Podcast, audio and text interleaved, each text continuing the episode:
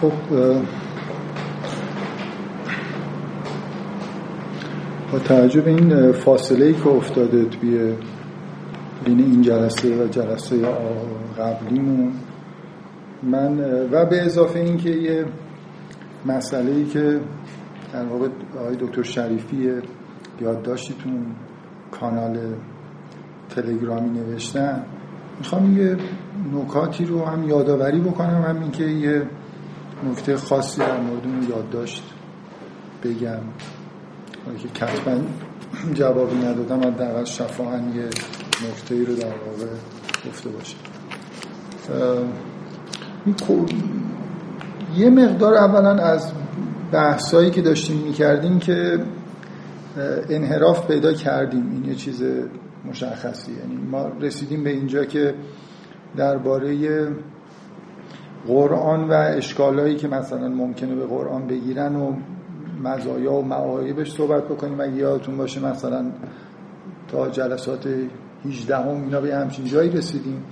من به عنوان اولین نکاتی که در مورد قرآن ممکنه یه مشکلاتی دیده بشه گفتم که یه سری در واقع ایرادای علمی به قرآن گرفته میشه که اولین موضوعی که در واقع شروع کردم در موردش صحبت کردن بحث نظریه تکامل و خلقت و این حرفا بود که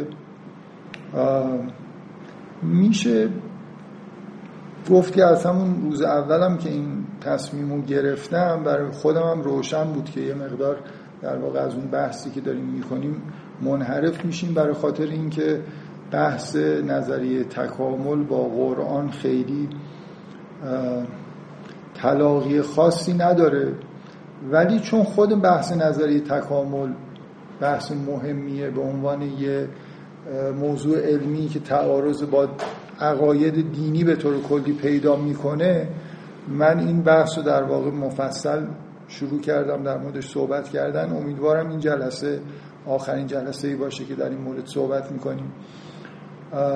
در واقع با علم به این که خیلی بحث قرآنی حساب نمیشه اینا، شاید در طول این 5-6 جلسه‌ای که در مورد نظریه تکامل صحبت کردم 2 تا آیه قرآن بیشتر توی کلاس نخونده باشم، ولی خب موضوع مهمیه دیگه. یعنی من حداقل تو این سفری که رفتم کانادا برگشتم، یکی از اتفاقایی که افتاد این بود که فهمیدم که چقدر این بحث نظریه تکامل داغه و لازمه که برای افرادی که اعتقادات دینی دارن یه بحثایی در مورد نظریه تکامل بشه. این حالا به هر حال اینکه انحراف پیدا کردیم از موضوع اصلیمون، این برای خودم روشنه و در این حال تعمدی هم بوده. بذارید قبل از اینکه مرور بکنم که چه بحثایی اینجا شده و به کجا رسیدیم، این موضوعی که توی اون کانال مطرح شد که در واقع شاید اینجوری برداشت شد که من بحث نظریه تکامل رو به اینجا رسوندم که اگه حیات رو به اصطلاحی که گولد به کار برده،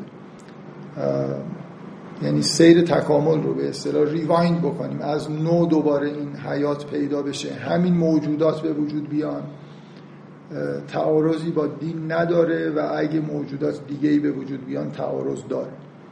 بنابراین این برداشت نتیجهش این شد که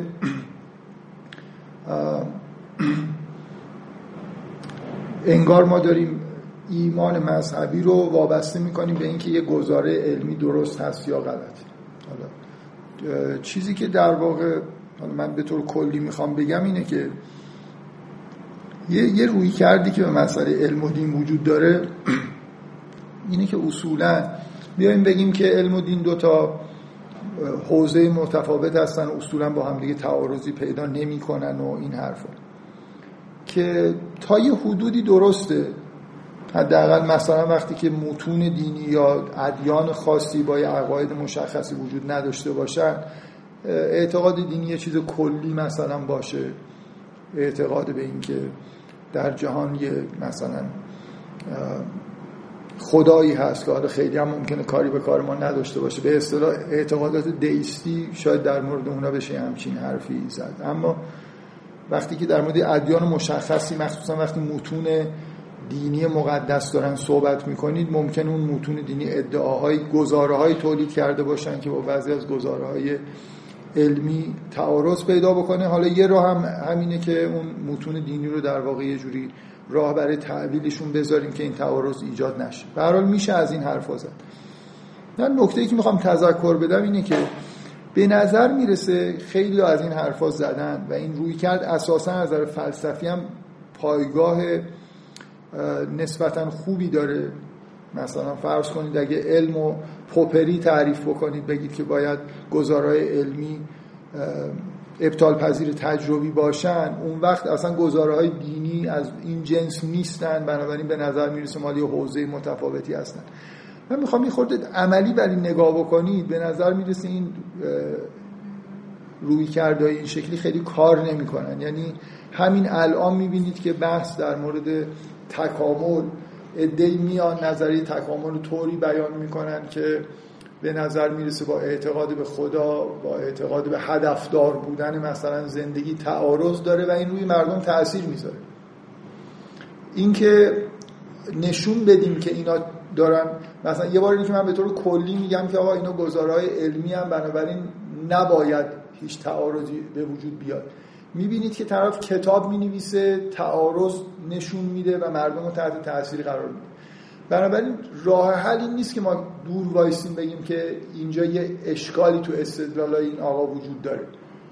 باید بریم ببینیم که این اشکال چیه. یعنی سعی کنیم نشون بدیم که استفاده‌ای که مثلا داره از علم فرضاً نظریه تکامل میکنه اشتباه است، حرف درستی نمیزنه، یا برداشت درستی از نظریه تکامل نداره، یا نتایجی که داره میگیره نتایج فلسفی هستن، نتایج علمی نیستن، بنابراین جایی که تعارض داره ایجاد میشه در واقع عقاید دیگه از این آدم اضافه شدن به بعضی از فکتای مثلا علمی. و نهایتاً باید بریم داخل این مسائل وارد بشیم و سعی بکنیم که نشون بدیم که استفاده‌ای که دارن از علم میکنن اشتباه است. این که با یه گزاره کلی که علم و دین با هم دیگه نمیتونن تعارض پیدا بکنن، به نظر من این رویکردیه که عملاً کار نمیکنه و در مورد هر مسئله‌ای با جداگانه وارد بشه. چیزی که من دارم اینجا بهش رسیدم و الان دوباره تکرار میکنم و در موردش بحث میکنم اینه که تکامل اولین قدمی که شما میخواید بردارید که نشون بدید که تکامل با مثلا اعتقاد به هدفداری حیات یا مثلا اعتقاد به خلقت موجودات زنده تعارضی پیدا میکنه، من سعی کردم نشون بدم که اولین گامتون باید این باشه که نشون بدید که اگه حیات رو ریوایند بکنید این چیزا به وجود نمیاد، چیزهای دیگه‌ای به وجود میاد. نه اینکه اگه اینو هم ثابت بکنید حالا کار تمومه. ولی میخوام بگم اگه اینجوری نبود، اگه شما برعکس زیست شناسی به این سمت بره که اگه ریوایند بکنید همین موجودات به وجود میان، انسان دوباره به وجود میاد، بنابراین به نظر میرسه که ما نظریه تکامل داره به ما مکانیسم خلقت انسان رو نشون میده. دقت میکنید؟ مثل یعنی چیز هدفداریه. اگه من اینو 1000 بار تکرار بکنم، هر 1000 بار انسان به وجود بیاد، پس در واقع من با یه مکانیسم خلقت سر و کار دارم که کاملا هدف داره و هدفش در واقع به وجود اومدن یه موجودات خاصی از جمله انسان. در صورتی من میتونم اصلا حرف از تعارض بزنم که اول نشون داده باشم که اگه ریوایند بکنم یه چیز تصادفی، هر دفعه یه چیزی به وجود میاد و اصلا انسان در مثلا سیر تکاملی یه چیز ضروری یا با احتمال بالا نبوده. حداقل ضروری بودن یه خورده توی علم اصلا بی‌معنیه، ولی اینکه احتمال به وجود اومدن این موجودات از جمله انسان اگه زیاد باشه مثل اینی که با یه مکانیسم طبیعی سر کار داره.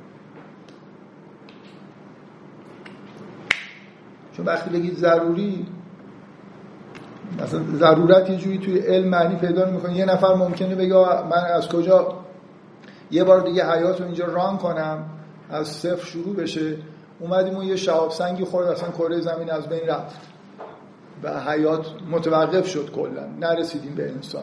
و از نظر علمی محتمله دیگه، من نمیتونم بگم که نامحتمله که کره زمین مثلا به یه دلیلی از بین بره. بنابراین ضرورت به اون معنا نمیتونم ازش حرف بزنم در همون حدی که توی علم میتونیم حرف بزنیم.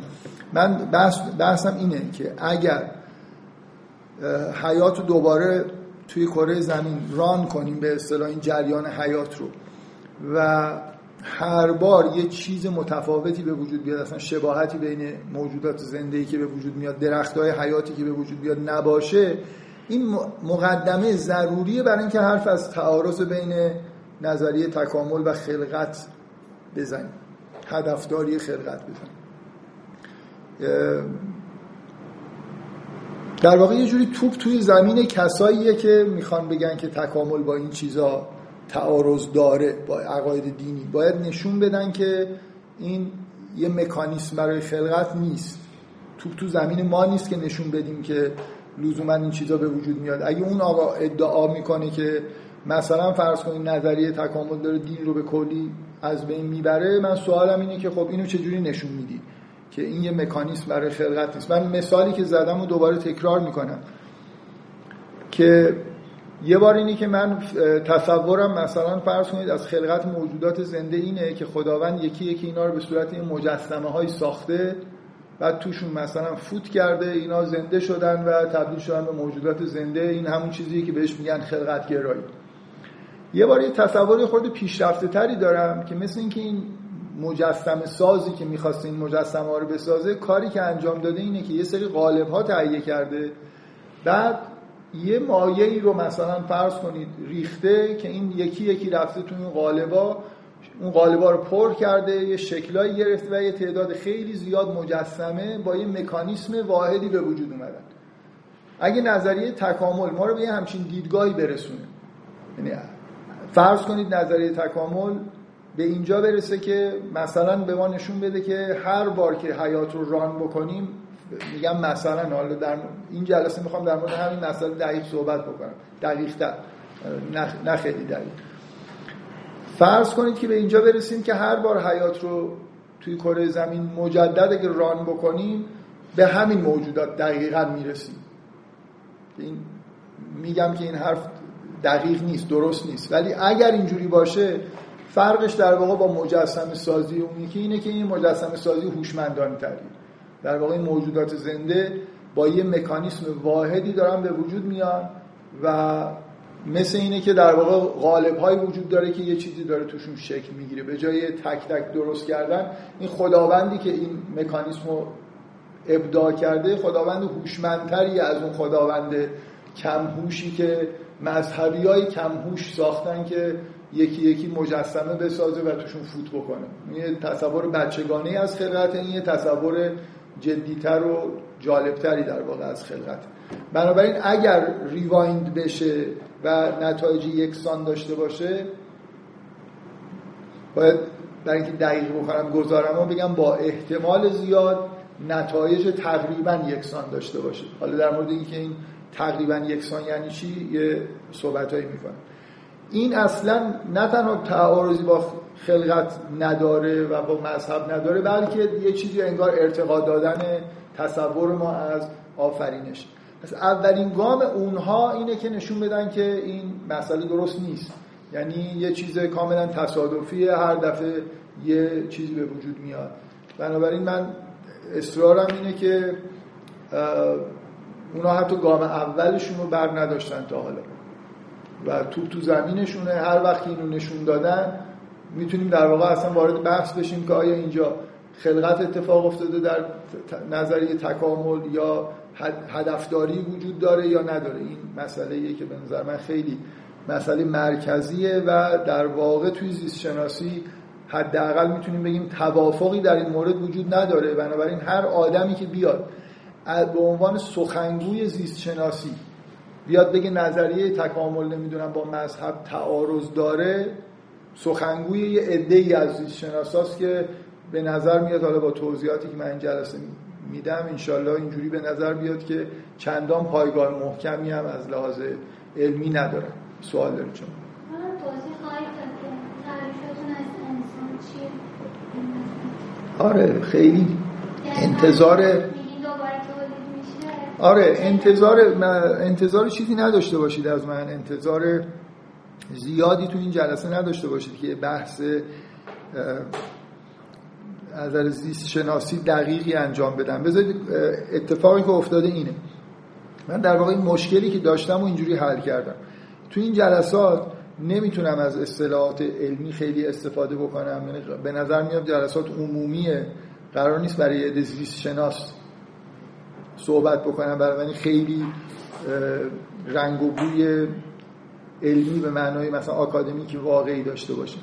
من مشکلمو اینجوری حل کردم که یه جلسه ای فکر میکنم 22 مرداد توی دانشگاه، اصلا جاشم الان دقیقا نمیدونم، توی مجموعه جلسات بحث‌های زیست شناسی و تکامل که فنی و حرفه‌ای به اصطلاح، توی یه جمعی از کسایی که علاقه فلسفی و زیست شناسی با هم دیگه دارن، اونجا من قبول کردم که یه سخنرانی بکنم که موضوعش همینه، همین مسئله ریوایند کردن و شواهد زیست شناسی که به نفع یا به ضرر این در واقع مسئله ارائه میشه. در واقع یه کتابی رو اونجا قرار من ارائه بکنم و نقد بکنم که موضوعش همین، کتاب جدیدیه که حالا بهش توی همین سخنرانی هم اشاره میکنم. اینه که این سخنرانی رو قبول کردم، بنابراین بحث‌های فنی‌تر رو میذارم اونجا. اون سخنرانی هم یه جوری تو همین کانال مثلا آپلود میشه، اگه کسایی دوست داشته باشن میتونن برن اون سخنرانی رو که فنی‌تر گوش بدن، اگه نه به همین چیزایی که اینجا میگم اکتفا کنن دیگه، اینا عمومی‌تر.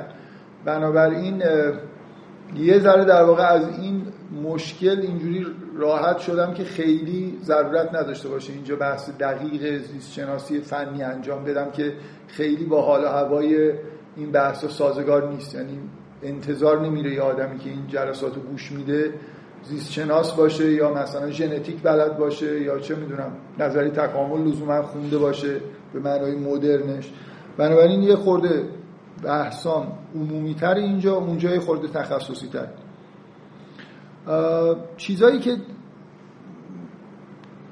در مورد این بحث تکامل من گفتم، اولا اگه یادتون باشه خیلی سریع میخوام یادآوری بکنم، یه جلسه‌ای در مورد این صحبت کردم که اصولاً بحث تعارض، یعنی در واقع این نظریه تکامل برای من، یعنی کل مثلا زیست شناسی، تعارضش با دین، یه الگویی سعی کردم بگم با استفاده از دیدگاه لاکاتوش که کلاً چجوری میتونیم این مسئله تعارض رو مطرح بکنیم.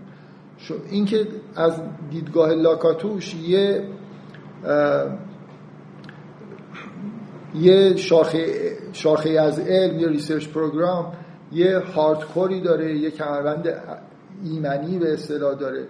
اینکه شما با هاردکور درگیر بشید و تعارض پیدا بکنید فرق میکنه که با مثلا مینستریم امروز اون شاخه علمی درگیر بشید. و من سعی کردم بگم که هاردکور زیست شناسی چیه. اگه یادتون باشه اصرار کردم و تاکید کردم، به نظرم 100% این حرف درسته که اِوولوشن تو هاردکوره، توی کمربنده نمیدونم ایمنی نیست.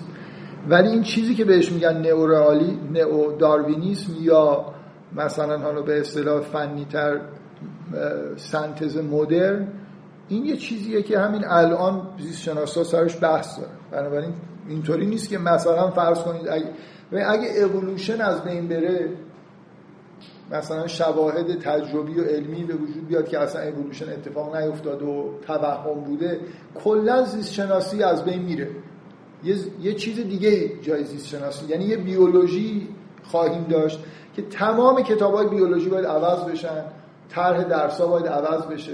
اصولاً چیزی از بیولوژی که الان ما می‌دونیم باقی نمیمونه، چون همه چیز در واقع یه جوری مربوط به تکامل،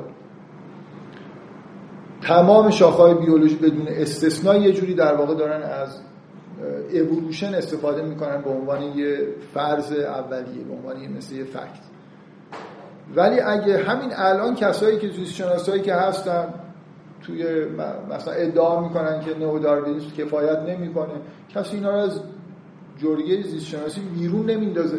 یه عده معمولا از دست اینجور آدما عصبانی میشن، ولی اصولا آدمایی نیستن که بخوان از زیست شناسی اینا رو بخوان اسم میذارن برای نظریه‌های خودشون، مثلا اودو، و میگن این یه جور تجدید نظر طلبی کلی در مثلا نئو داروینیسم. اونایی که خیلی متعهد به همین نئوداروینیسم اصلا دفاع میکنن از اینکه نه، نمیدونم تو این کلاس گفتم یا نه، میخواستم یه مقاله ای رو معرفی بکنم که حالا الان همراهم نیست، خیلی هم مهم نیست که عنوانش رو دقیقاً بگم. یه استاد اگه اشتباه نکنم دانشگاه کمبریج چند سال پیش یه مقاله ای نوشت که اصلا موضوعش اینه که چرا اینقدر توی زیست شناسی برخلاف سایر شاخه‌های علم در هر چند سال یه بار یه عده پیدا میشن میگن زیست شناسی دچار بحرانه، باید تجدید نظر کرد و الی آخر.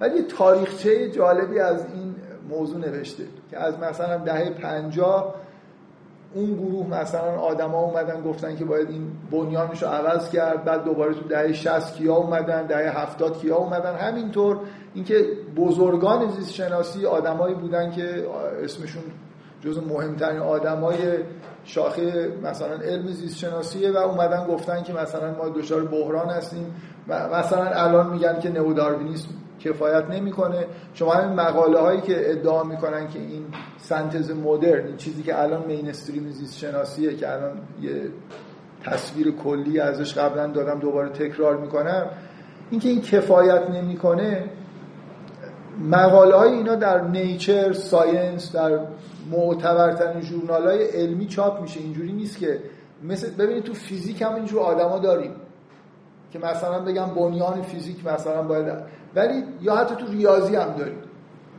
ولی اینا مقاله‌هاشون توی ژورنال‌های اصلی ریاضی و فیزیک چاپ نمیشه. اینا آدمایی هستن ممکنه طرف کتاب بنویسه خودش منتشر بکنه. کما اینکه مثلا میگم آدمایی که خلقت‌گرا هستن اینا که مقالاتشون جای چاپ نمیشه، اینا ممکنه برای خودشون کتاب بنویسن. آقای هاروی یحیی مثلا بر علیه نظریه تکامل کتاب بنویسه، خب مینویسه، یه دم علاقمندن مثلا مسلمانای ضد تکامل میخونن و کیف میکنن و حتی نقد نمینویسن زیست شناسا برای همچین کتابی. یعنی ارزشی قائل نیستن از نظر علمی که بخوام بیان این کتاب آقای هاروی یحیی رو بردارن نقدش بکنن. هزاران هاروی یحیی مسیحی هم داریم که کتاب‌های زیادی بر علیه داروینیسم نوشتن. اینا اصلا مطرح نیستن، ولی آدمایی که مثلا توی ایو کار میکنن اینا زیست شناسای برجسته‌ای هستن که تو معتبرترین ژورنال‌های علمی مقاله می‌نویسن. موضوع اون مقاله‌ای که اون آقا نوشته بود این بود که این شاخه چرا اینجوریه، چرا اینطوریه که از درونش اینقدر تجدید نظر طلبی در واقع در میاد. و به نظر من مقاله خیلی جالبی بود که سعی میکرد همین اولا یه تاریخچه خوبی نوشته بود که چقدر در واقع این مکرر اتفاق افتاده، همین الان هم هست، و اینکه چرا اینطوریه رو سعی کرده بود که یه توضیحی در موردش بده. تو این کتاب فلسفه ایران همین یه مؤخره‌ای رو در مورد زیست شناسی که آیا این علم باید حسابش کرد یا نه به خاطر همین دیگه والله من نمیدونم فلسفه علمی ها اون که اصلا زیست شناسی رو باید علم حساب کرد یا نه. من میگم اون فیلسوف علمی که میگه زیست شناسی رو باید علم حساب کرد و باید فیلسوف علم حساب کرد یا نه. من جواب من اینه زیست شناسی علمه دیگه، بالاخره از توش تکنولوژی در اومده، همه چیز در اومده. این که میدونی چیه در واقع فیلسوفای علم مشکلشون اینه، اون الگوی مثلا پوپری که از فیزیک گرفته شده، اصلا اصولا فلسفه علم بیشتر از فیزیک گرفته شده، اونو نمیتونن تو تن اون لباس و تن زیست شناسی خوب جا نمیگیره. بعد مشکلشون اینه که حالا این علم هست یا نه. اینا علمن، شما اون لباسا رو باید یه جوری طراحی بکنی.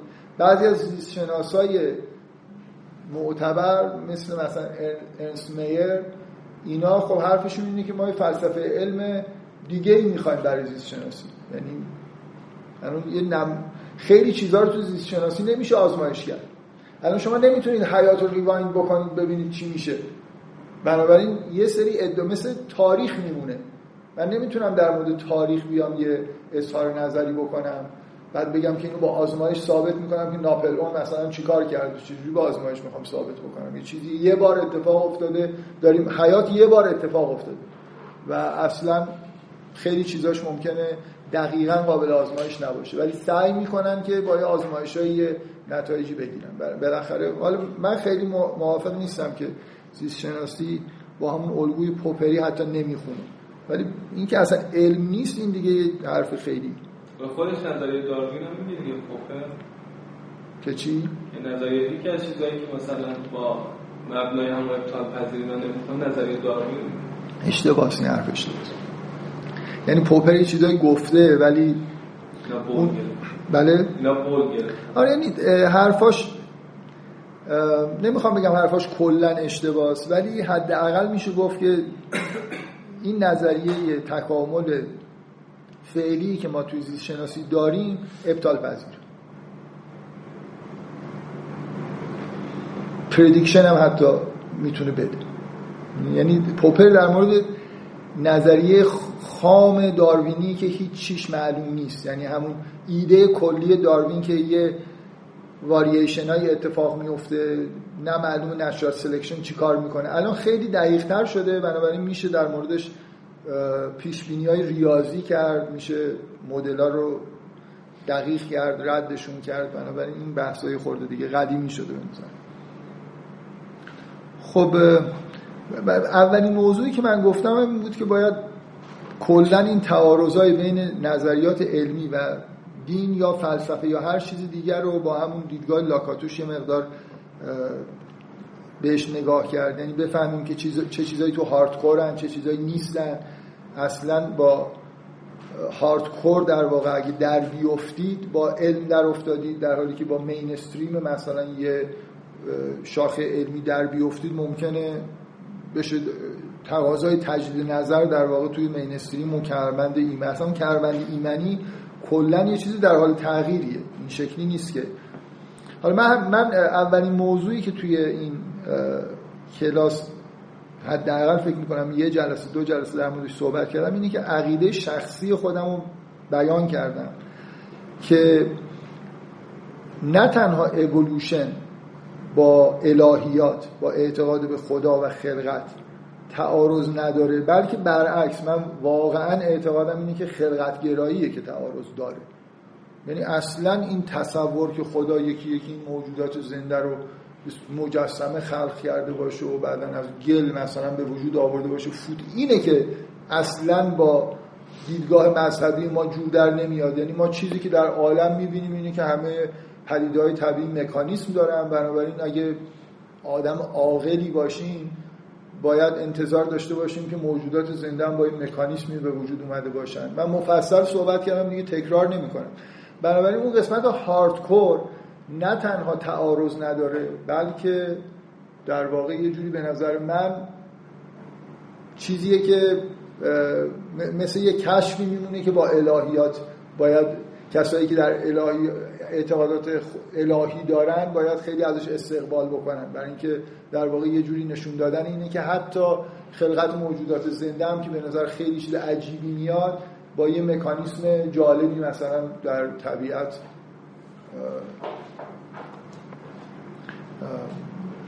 چیز شده به حساب وجود من.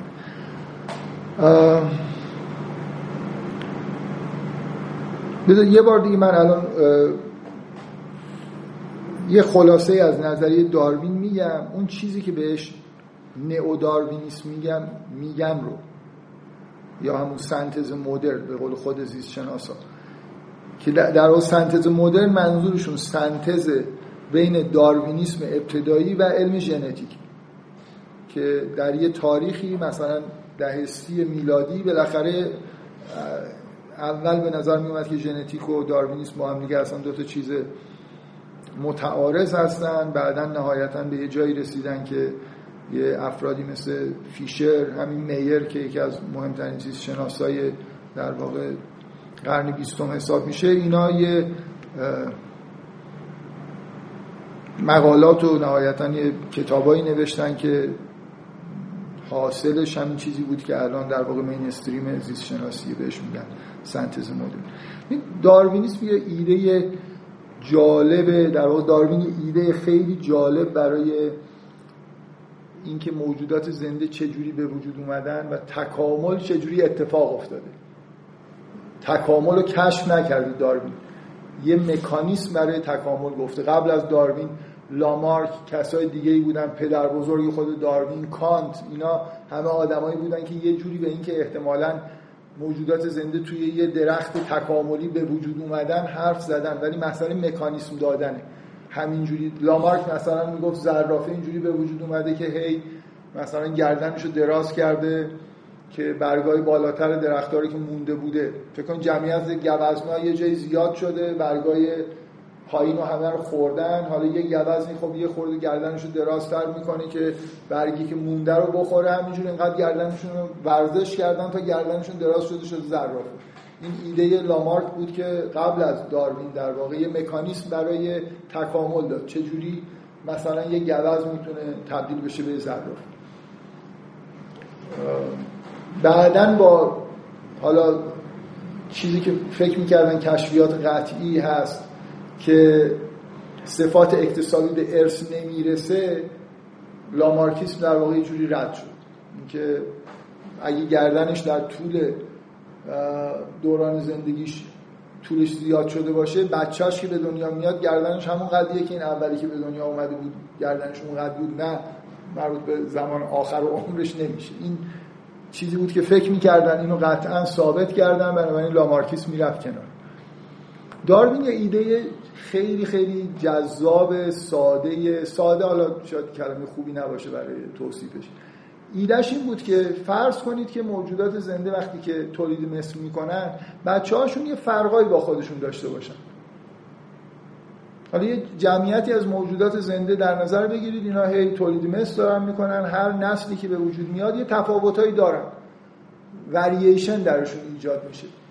حالا اون موجود زنده‌ای که نسل جدیدی که به وجود اومده، اگه ورییشن هایی که درشون هست در ابتدای اکتسابی نیست، در ابتدای تولد به دلیلی مثلا گردن یکی از این گوزن‌های خورده درازتره از هم نسل‌های خودش، اگر این موجود تغییری که درش اتفاق افتاده برای بقاش مفید باشه یا برای تولید مثل بیشترش مفید باشه، خب این بیشتر زندگی میکنه، بیشتر تولید مثل میکنه و این نسل گردن درازها افزایش پیدا میکنه. اونایی که مثلا ورییشنشون در جهت کوتاه شدن گردن بوده از بین میرن، جمعیتشون کم کم کم میشه، اینا زیاد میشه، بنابراین اتفاق کاملا تصادفی در اثر یه ورییشنایی، در واقع فرض کنید، حرف داروین اینه، فرض کنید یه ورییشنای اتفاق میفته، کما اینکه میبینیم در مورد انسان‌ها اتفاق میفته،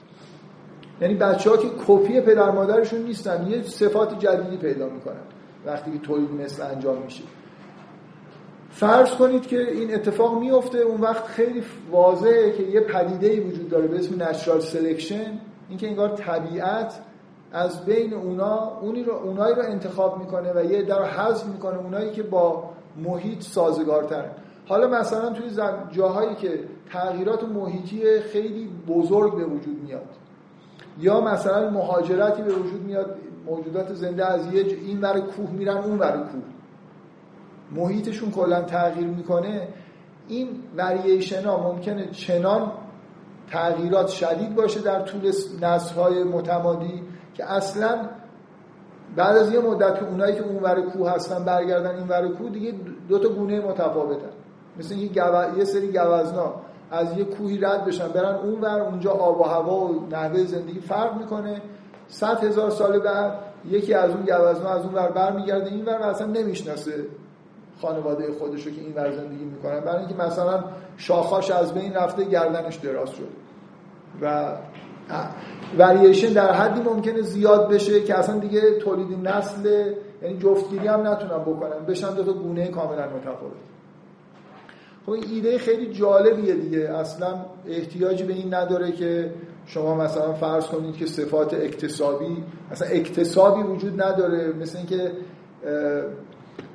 گردن دراز شدن آرمانی نبوده که اینا به سمتش برن، تغییرات به وجود اومده و اونایی که متناسب بودن با شرایط زندگی نسلشون بیشتر ادامه پیدا کرده و حتی بعد از این مدت زمانی به یه گونه جدید مثلا تبدیل شده. چیزی که سنتز مدرن بهش میگیم اینه که در واقع یه جوری با بحثایی که تو ژنتیک پیش اومد، بعداً با کشف رشته DNA خیلی تثبیت شد، این که حالا خیلی مدرنشو بخوام میگم تو دهه 30 هنوز دی ان ای رو نمیشناختن. چیزی که الان ما میفهمیم اینه که در هر موجود زنده‌ای، در هر سلول هر موجود زنده یه رشته دی ان ای وجود داره که همه اطلاعات زیستی مربوط به اون موجود زنده اونجا به نوعی در واقع نوشته شده. اطلاعات در حد یک کتابخونه خیلی خیلی بزرگه.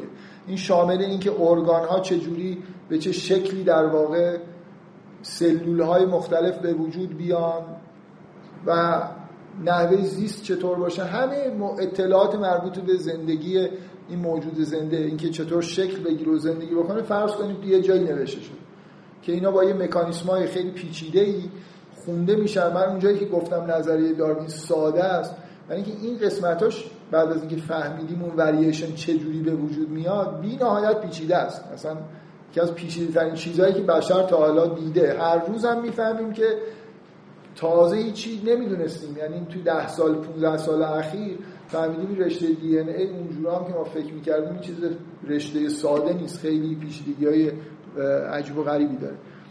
به هر حال سنتز مدرن به اینجا میرسه که یه رشته دی ان ای، این وقتی که موجودات زنده تولید مثل دارن می‌کنن، این رشته دی ان ای باید کپی بشه.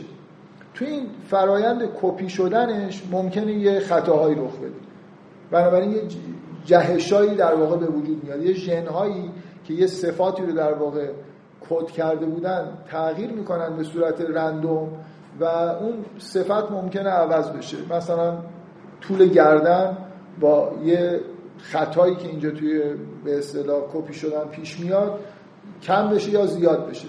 بنابراین ما توی سنتز مدرن یه توصیف از این که اون ورییشن چجوری داره ایجاد میشه در واقع به دست آوردیم. رندوم بودنه و این چیزه الان سیستم مشخص شده مکانیزمش چیه یا همین رندومه. ما میدونیم که مثلا این میوتیشن ها، این جهش ها با چه مکانیزمایی به وجود میاد. یعنی مثلا فرض کنید یکی از اون چیزا ممکنه دی ان ای یک کد 4 حرفیه، یکی از این کدها ممکنه عوض بشه، ممکنه یه قطعه عوض بشه. یه مکانیسمایی که جهش چجوری اتفاق میفته رو می‌بینید. ولی هنوز نمی‌دونیم که جهش. ببینید بذارید این بحثا رو می‌کنیم دیگه. الان یه خورده فعلا دارم میگم که زیست شناسی الان نظریه داروین رو چجوری در واقع بهش نگاه می‌کنه. حداقل الان در سنتز مدرن چجوری نگاه می‌کردن. یه مکانیسمی در واقع مکانیسم ژنتیکی برای جهش در واقع برای این ورییشن ها داریم و بعد دیگه بقیه‌اش همونیه که داروین گفته، این جهش ها به وجود میان، بعد اینا توسط انتخاب طبیعی معلوم میشه که چه جهش ها کاملا در جهات مختلف بدون اینکه هدفی وجود داشته باشه در اصل مثل خطای کپی برداری یه رشته بی نهایت طولانی از 4 تا حرف رو شما میخواید کپی بکنید. بالاخره جالبه که این شیوه کپی کردن خیلی خیلی خطای کمی داره، یعنی خود زیست شناسا اینو میدونن این از فوق العاده مکانیسم دقیقیه و کم توش خطا پیش میاد، ولی بالاخره پیش میاد. شما میبینید که مثلا موجودات زنده بچه‌های به دنیا میارن که عقب افتادن، مثلا اینا نتیجه یه جهش نامناسبیه. همون جوری که عقب افتاده به وجود میاد ممکنه یه تیزهوش غیر عادی هم به وجود بیاد، بنابراین اون تیزهوش باقی میمونه، خیلی هم ممکنه نسلش ادامه پیدا بکنه. بنابراین مثلا فرض کنید در به طور یه تغییری به وجود میاد، مثلا فرض کنید مثلا میگم موجود یه زیبایی پیدا میکنه. لزوماً هم حرف داروین این نیست که نچرال سلکشن فقط اون صفاتی که برای بقا مناسب هستن رو حفظ میکنه. ممکنه مثلا دم طاووس هیچ مزیتی برای بقای طاووس نداره، ولی نظر جفت رو به خودش جلب میکنه، بنابراین نسل طاووسی که دم زیبایی داره افزایش پیدا میکنه. اینجوری این دمه هی مثلا میوتیشن هایی که این دم رو بزرگتر و مثلا زیباتر میکنن در واقع حفظ میشن. بنابراین دو تا نیرو در واقع انگار تو نچرال سلکشن هست، یکی این که چقدر یه جهش کمک میکنه به اینکه این بقا پیدا بکنه، مثلا غذای بیشتری پیدا بکنه، طول عمر بیشتری پیدا بکنه، بنابراین طول عمر بیشتر خودش باعث میشه که نسل‌های بیشتری ازش به وجود بیاد. یکی همین که چقدر امکان جفتگیری بیشتر پیدا میکنه که ممکنه به یه صفت‌های زیبایی پرنده‌های بهشتی در استرالیا این رنگ‌های درخشانی که مثلا دارن اینا مهارتی بهشون نمیده که غذا پیدا بکنن یا عمرشون بیشتر بشه، ولی بهشون این مهارت رو میده که نظر جفت رو بهتر جلب بکنن، بنابراین بیشتر تکثیر بشن. دو تا نیرو در واقع اینجا هست. یا من یادم نیست جلسه قبل گفتم مثل این که همون دو تا نیروی اساسی که توی جهان وجود داره، جهش به شما قدرت بیشتر میده یا زیبایی بیشتر میده. اگه قدرت بیشتری پیدا بکنید بقای بیشتری پیدا میکنید، مثلا سریعتر میتونید بدوید، بنابراین شکارچی نمیتونه شما رو بگیره، یا شکارچی بهتری شدید یا طول عمرتون بیشتر شده، بنابراین چون میتونید در واقع سریعتر بدوید. توانایی‌های بیشتر به شما داده یا زیبایی که باعث میشه که تولید نسلتون. اصلش اینه که چه مقدار از نسل شما در واقع مثل اینکه اون میانگینه موجوداتی که از شما از یه فن ببخشید دارم در مورد موجودات زنده صحبت میکنم بعد میگم شما از اون موجود زنده نسلی که باقی میمونه هر چقدر که بیشتر باشه مثل اینکه اون تو نشریات سلکشن برنده شده دیگه.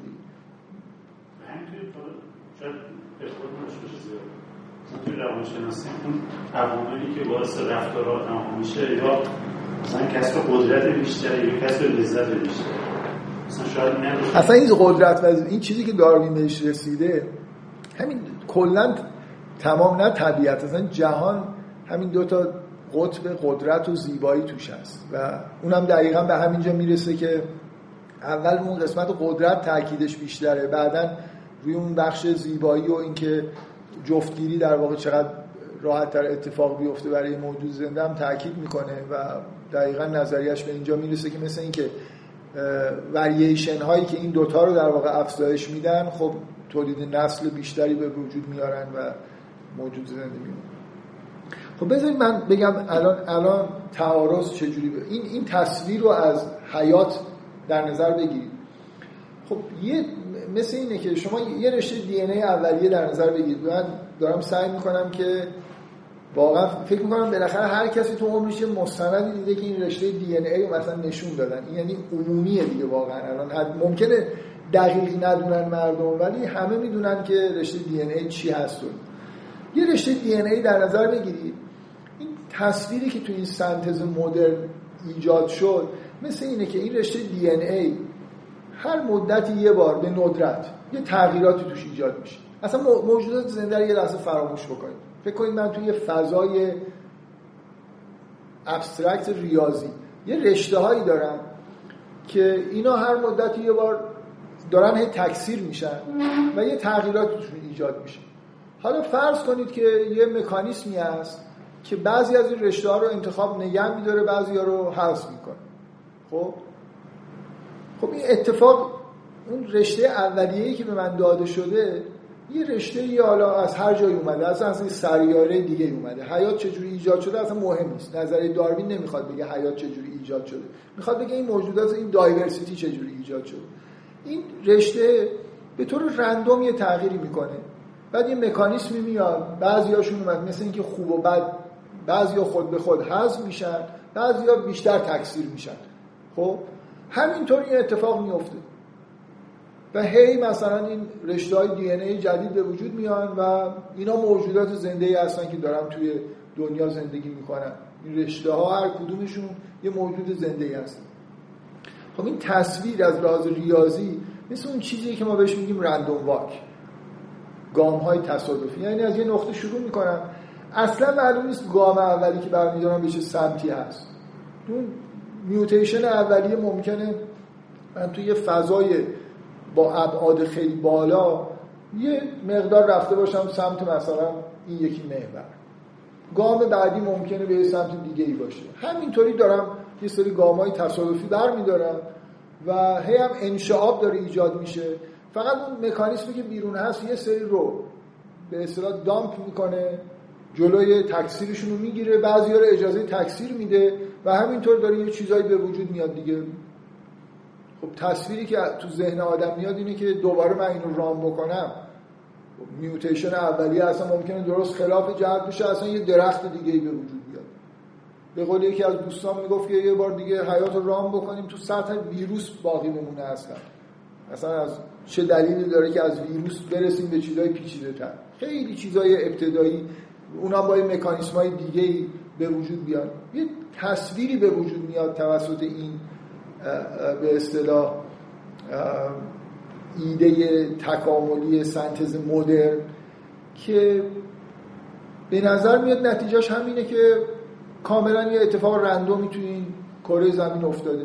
فکر کنید یه موجود زنده اصلا از یه کره دیگه‌ای با یه شهاب سنگی وارد زمین شده، این برای خودش دوباره اینو تکرار بکنید اصلا یه طرف دیگه میره، موجودات دیگه‌ای به وجود میاد، نه انسان به وجود نمیاد، اصلا شاید باکتری هم به وجود نیاد، نمیدونم ماهی هم به وجود نیاد، هیچ چیز دیگه‌ای، برای اینکه معلوم نیست که این یه چیز، این اتفاق تصادفیه، اینکه این جهش‌هاش تنظیم شده نبودن که همینطوری برای خودشون رفتن و یه چیزایی به وجود. این یه تصویریه که این تصویر به نظر میرسه با ایده خلقت و هدف داشتن حیات و این حرفا خیلی سازگار نیست. یعنی این که من اگه بخوام بگم خداوند حیات رو مثلا به وجود آورده بعد انسان رو خلق کرده، انتظار دارم یه مکانیسمی، من به عنوان یه آدم الهیدان عاقل انتظار دارم یه مکانیسم ببینم، ولی انتظار دارم این مکانیسمی ببینم که این شکلی نباشه که همینجوری تصادفی رفته حالا یه انسانم به وجود اومده. مثلا تو دل این مکانیسم ببینم که نهایتاً به یه چیزی مثل انسان قرار بوده برسه. اگه اینجوری نبود، میخوام این تعارضه به نظر میاد از اینجاست. اصل ماجرا اینه. اگر زیست شناسی به این سمت بره که این جریان تکامل به یه نتایج ثابتی میرسه همیشه، اگه دوباره تکرارش بکنم این عینه یه اعتقاد دینی با اعتقاد دینی سازگاره، و اگه اینطوری نباشه به نظر میاد که باید این مسئله رو حلش کنیم، یعنی میشه ادعای تعارض کرد. من تأکیدم اینه که کسی که میخواد ادعای تعارض بکنه باید روی این تأکید داشته باشه، نه اِوولوشن، اون چیزی که داروین گفت، هیچ چیزی تعارضی نداره مگر اینکه بگید اینجا یه چیزای محصولات رندومی به وجود اومده. حالا من تو این جلسه که خیلی کند داره به نظر من پیش میاد، یه ورقم نزدم این چیزایی که نوشتمو، میخوام در مورد این بحث بکنم که الان زیست شناسا چی میگن. 35 سال پیش یه زیست شناس معروفی، حالا زیست شناس که میگم در واقع دیرینه شناس، فسیل شناس، به اسم گولد که شاید مهمترین مبلغ زیست شناسی توی نیمه دوم قرن 20 بوده، نفر دوم فکر میکنم داکینز. گولد نمیدونم شاید 20 تا کتاب پاپیولار نوشته درباره تکامل. گفتم مبلغ زیست شناسی، مبلغ تکامل واقعا، یعنی درباره فسیل شناسی، درباره تکامل، توی یکی از مهمترین کتاباش که اسمش هست اگه اشتباه نکنم Beautiful Life، معروف ترین کتابشه، این موضوع رو مطرح کرده که هنوز در واقع ازش نقل میشه، که گفته که حیات مثل یه نوار که دارید گوش میدید، مثل یه نوار موسیقی، و اگه برش ریوایندش بکنید و دوباره گوش بدید یه موسیقی دیگه ای پخش میشه.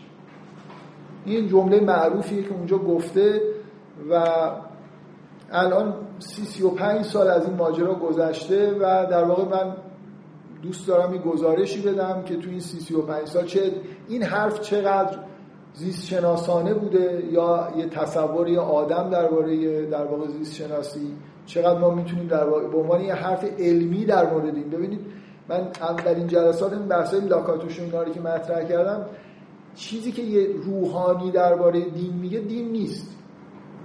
دین باید ببینید اون متون دینی چی میگن.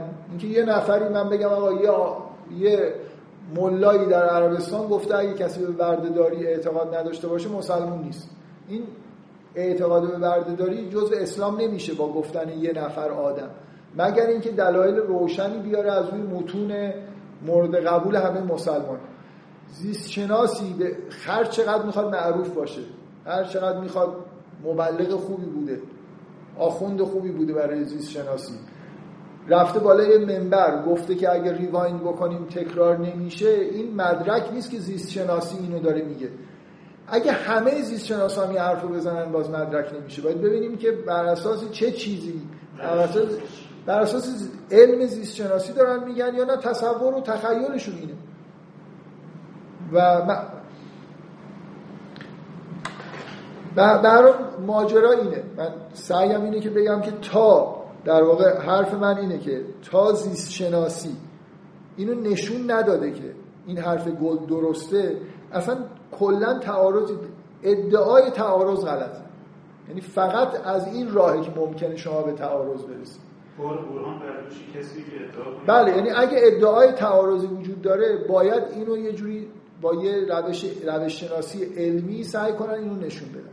تلاشایی در هر دو. ببینید این گولد که این حرفو زد، من الان یه تاریخچه بگم که اتفاقی که تو زیست شناسی افتاد این خب یه عکس العملای ایجاد شد، برای خاطر اینکه این حرف چندان پایه علمی روشنی نداشت. تصور گولد از تکامل بود که خیلی از زیست شناسا با این تصور همگام بودن، ولی خب آدمایی هم بودن که برعکس احساسشون بود که این یه حرفیه که با تصورشون مثلا از تکامل و زیست شناسی که میشناسن هماهنگ نیست.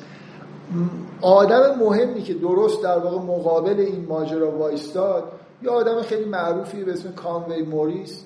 گولد اگه اشتباه نکنم استاد هاروارد بود، موریس استاد، هر دوتا استادای برجسته‌ای بودن. موریس توی کمبریج بود و اینا با هم دیگه دیبیت‌های حضوری هم داشتن.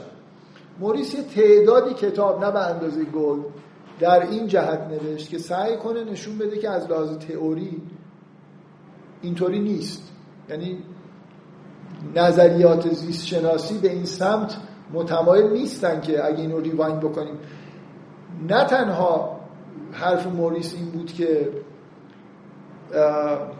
موریس خیلی به نظر من حالا شاید یه مقدار دیگه با زیاده روی حرف از این میزد که اصلا جریان تکامل و حیات دترمینیستیکه، یعنی اصلا همین اتفاقا میفته. حرفش این بود. ببینید مثلا حتی موریس در مورد این که یه عده میگن آقا از این حالت رندوم بودن، اگه اون فرض کنید این درست باشه که دایناسورها در اثر برخورد شهاب سنگ به زمین از بین رفتن، یه عده میگن خب اگه اون شهاب سنگ نخورده بود هنوزم دنیا دست دایناسورها بود، اصلا پستاندارها به وجود نمی اومدن، انسانی هم به وجود نمی اومد و الی آخر. موریس میگه که در جواب این حرف میگه اینجوری نیست، بالاخره دایناسورها از بین میرفتن چون خونسرد بودن و اینا مقاومتشون مثلا در مقابل یخبندان.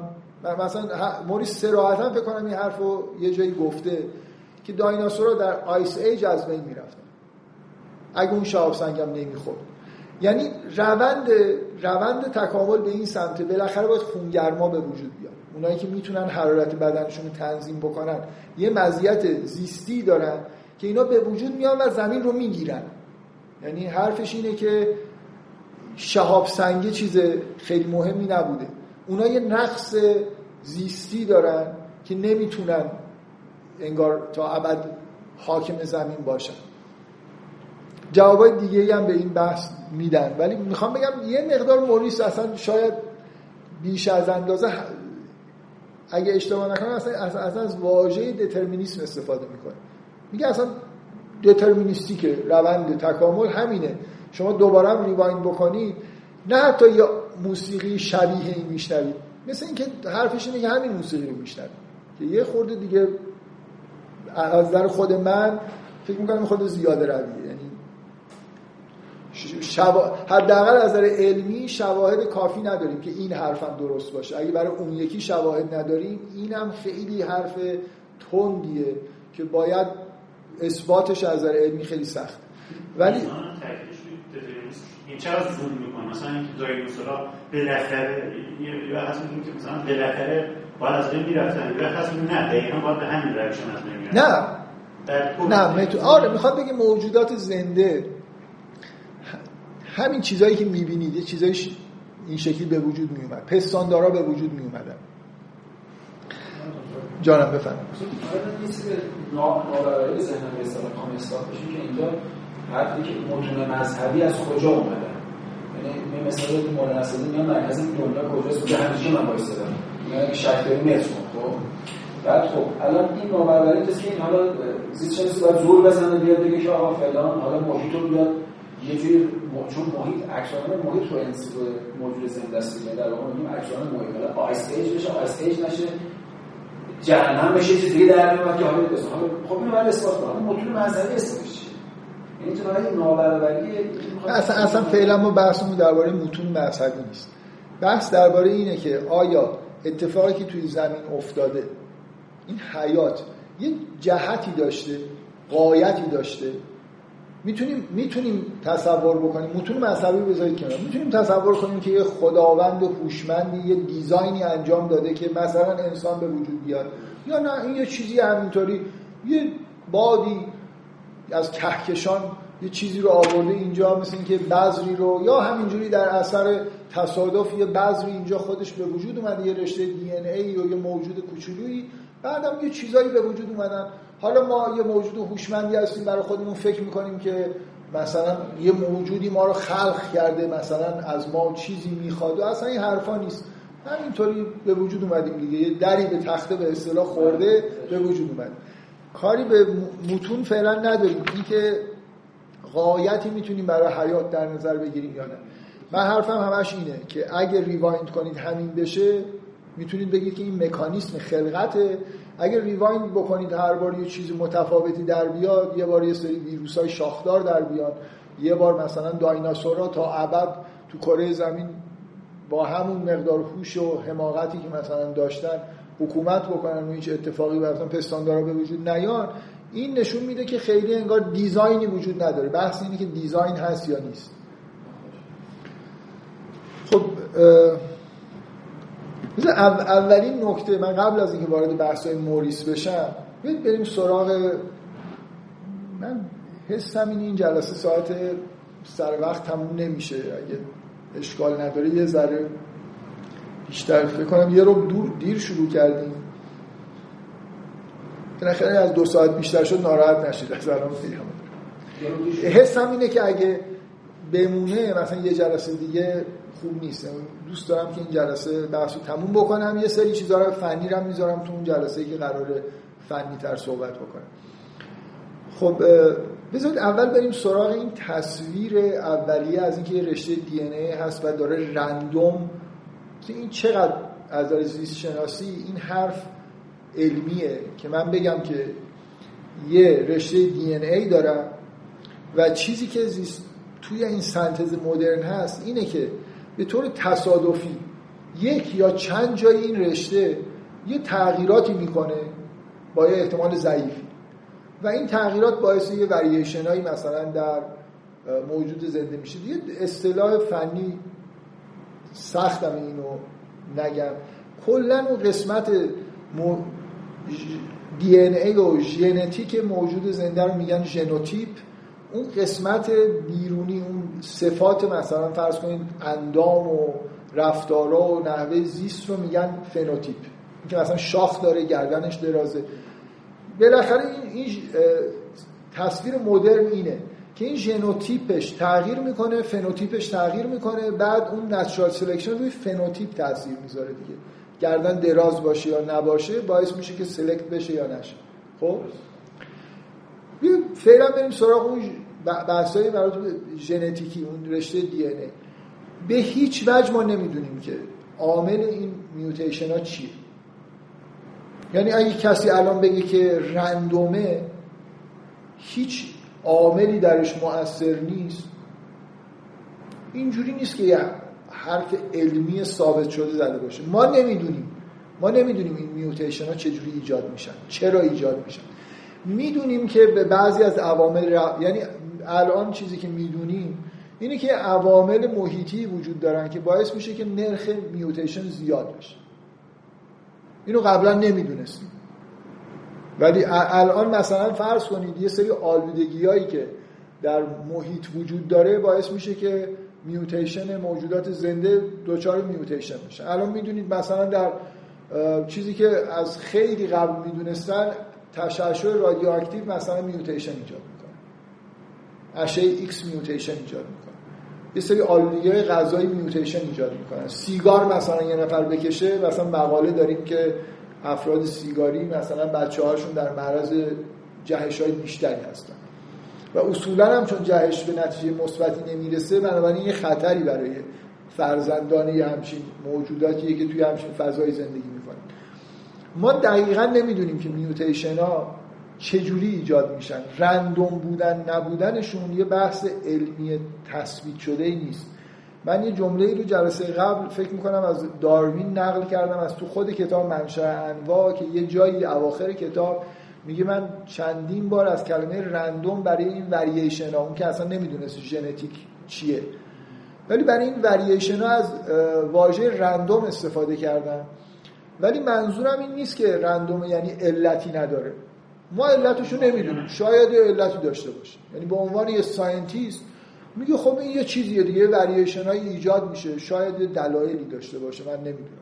الان ما نمیدونیم که این میوتیشن ها اگه فردا یه نفر بیاد یه آزمایش های انجام بده، مثلا نشون بده که اگه محیط زیست یا سابقه حیاتی موجود زنده یا نمیدونم آمیزشی که انجام داده یه ویژگی هایی توش باشه، یه میوتیشن های خاصی توش اتفاق میفته، کسی نمیگه این از محدوده زیست شناسی خارج شده. اینکه بعضی از میوتیشن ها نتیجه یه سابقه حیاتی موجود زنده باشن، شاید باشن. ما اینقدر این مسئله پیچیده است فعلا اصلا نزدیکش هم نیستیم که بدونیم که چه اتفاقی اونجا داره میفته.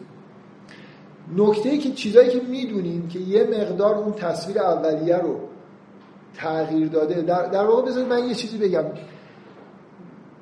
روز به روز ما بیشتر میفهمیم که این مسائل ژنتیک چقدر پیچیدن و اصلا این یه دی ان ای یه رشته نوار درازی که همینجوری کپی داره میشه نیست، خیلی خیلی پیچیدگی داره. الان در واقع بحث مدرن شبکه‌های ژنی هستن، اینطوری نیست که یه ژن، ببینید ژن‌ها وجود دارن، اینکه اکسپرشن اتفاق بیفته، ژن کار بکنه یا نکنه اون یه بحث دیگه است. من الان در تمام سلولام یه ژنوم دارم، ولی بعضی از ژن‌ها خاموشن، بعضی ها روشنن. این خاموش روشن بودن توی یه شبکه بسیار پیچیده اتفاق میفته. یه ژن که روشن میشه یه سری چیزا رو روشن میکنه، یه سری چیزا رو خاموش میکنه. این اتفاقای عجیب و غریبی اونجا میفته. در مورد اینکه صرفاً فنوتیپا تحت تاثیر یه میوتیشن خاص مثلا قرار بگیرن، ممکنه یه میوتیشن یک دفعه یه مجموعه از فنوتیپای خاص رو تغییر بده. این یه مقاله معروفیه، مربوط به دهه 70، یعنی مقاله جدیدی نیست، که نشون داده که شما مثلا ببینید سیاه‌پوستا همه موهاشون هم فرفریه، مثلا لباشون هم یه فرمی داره.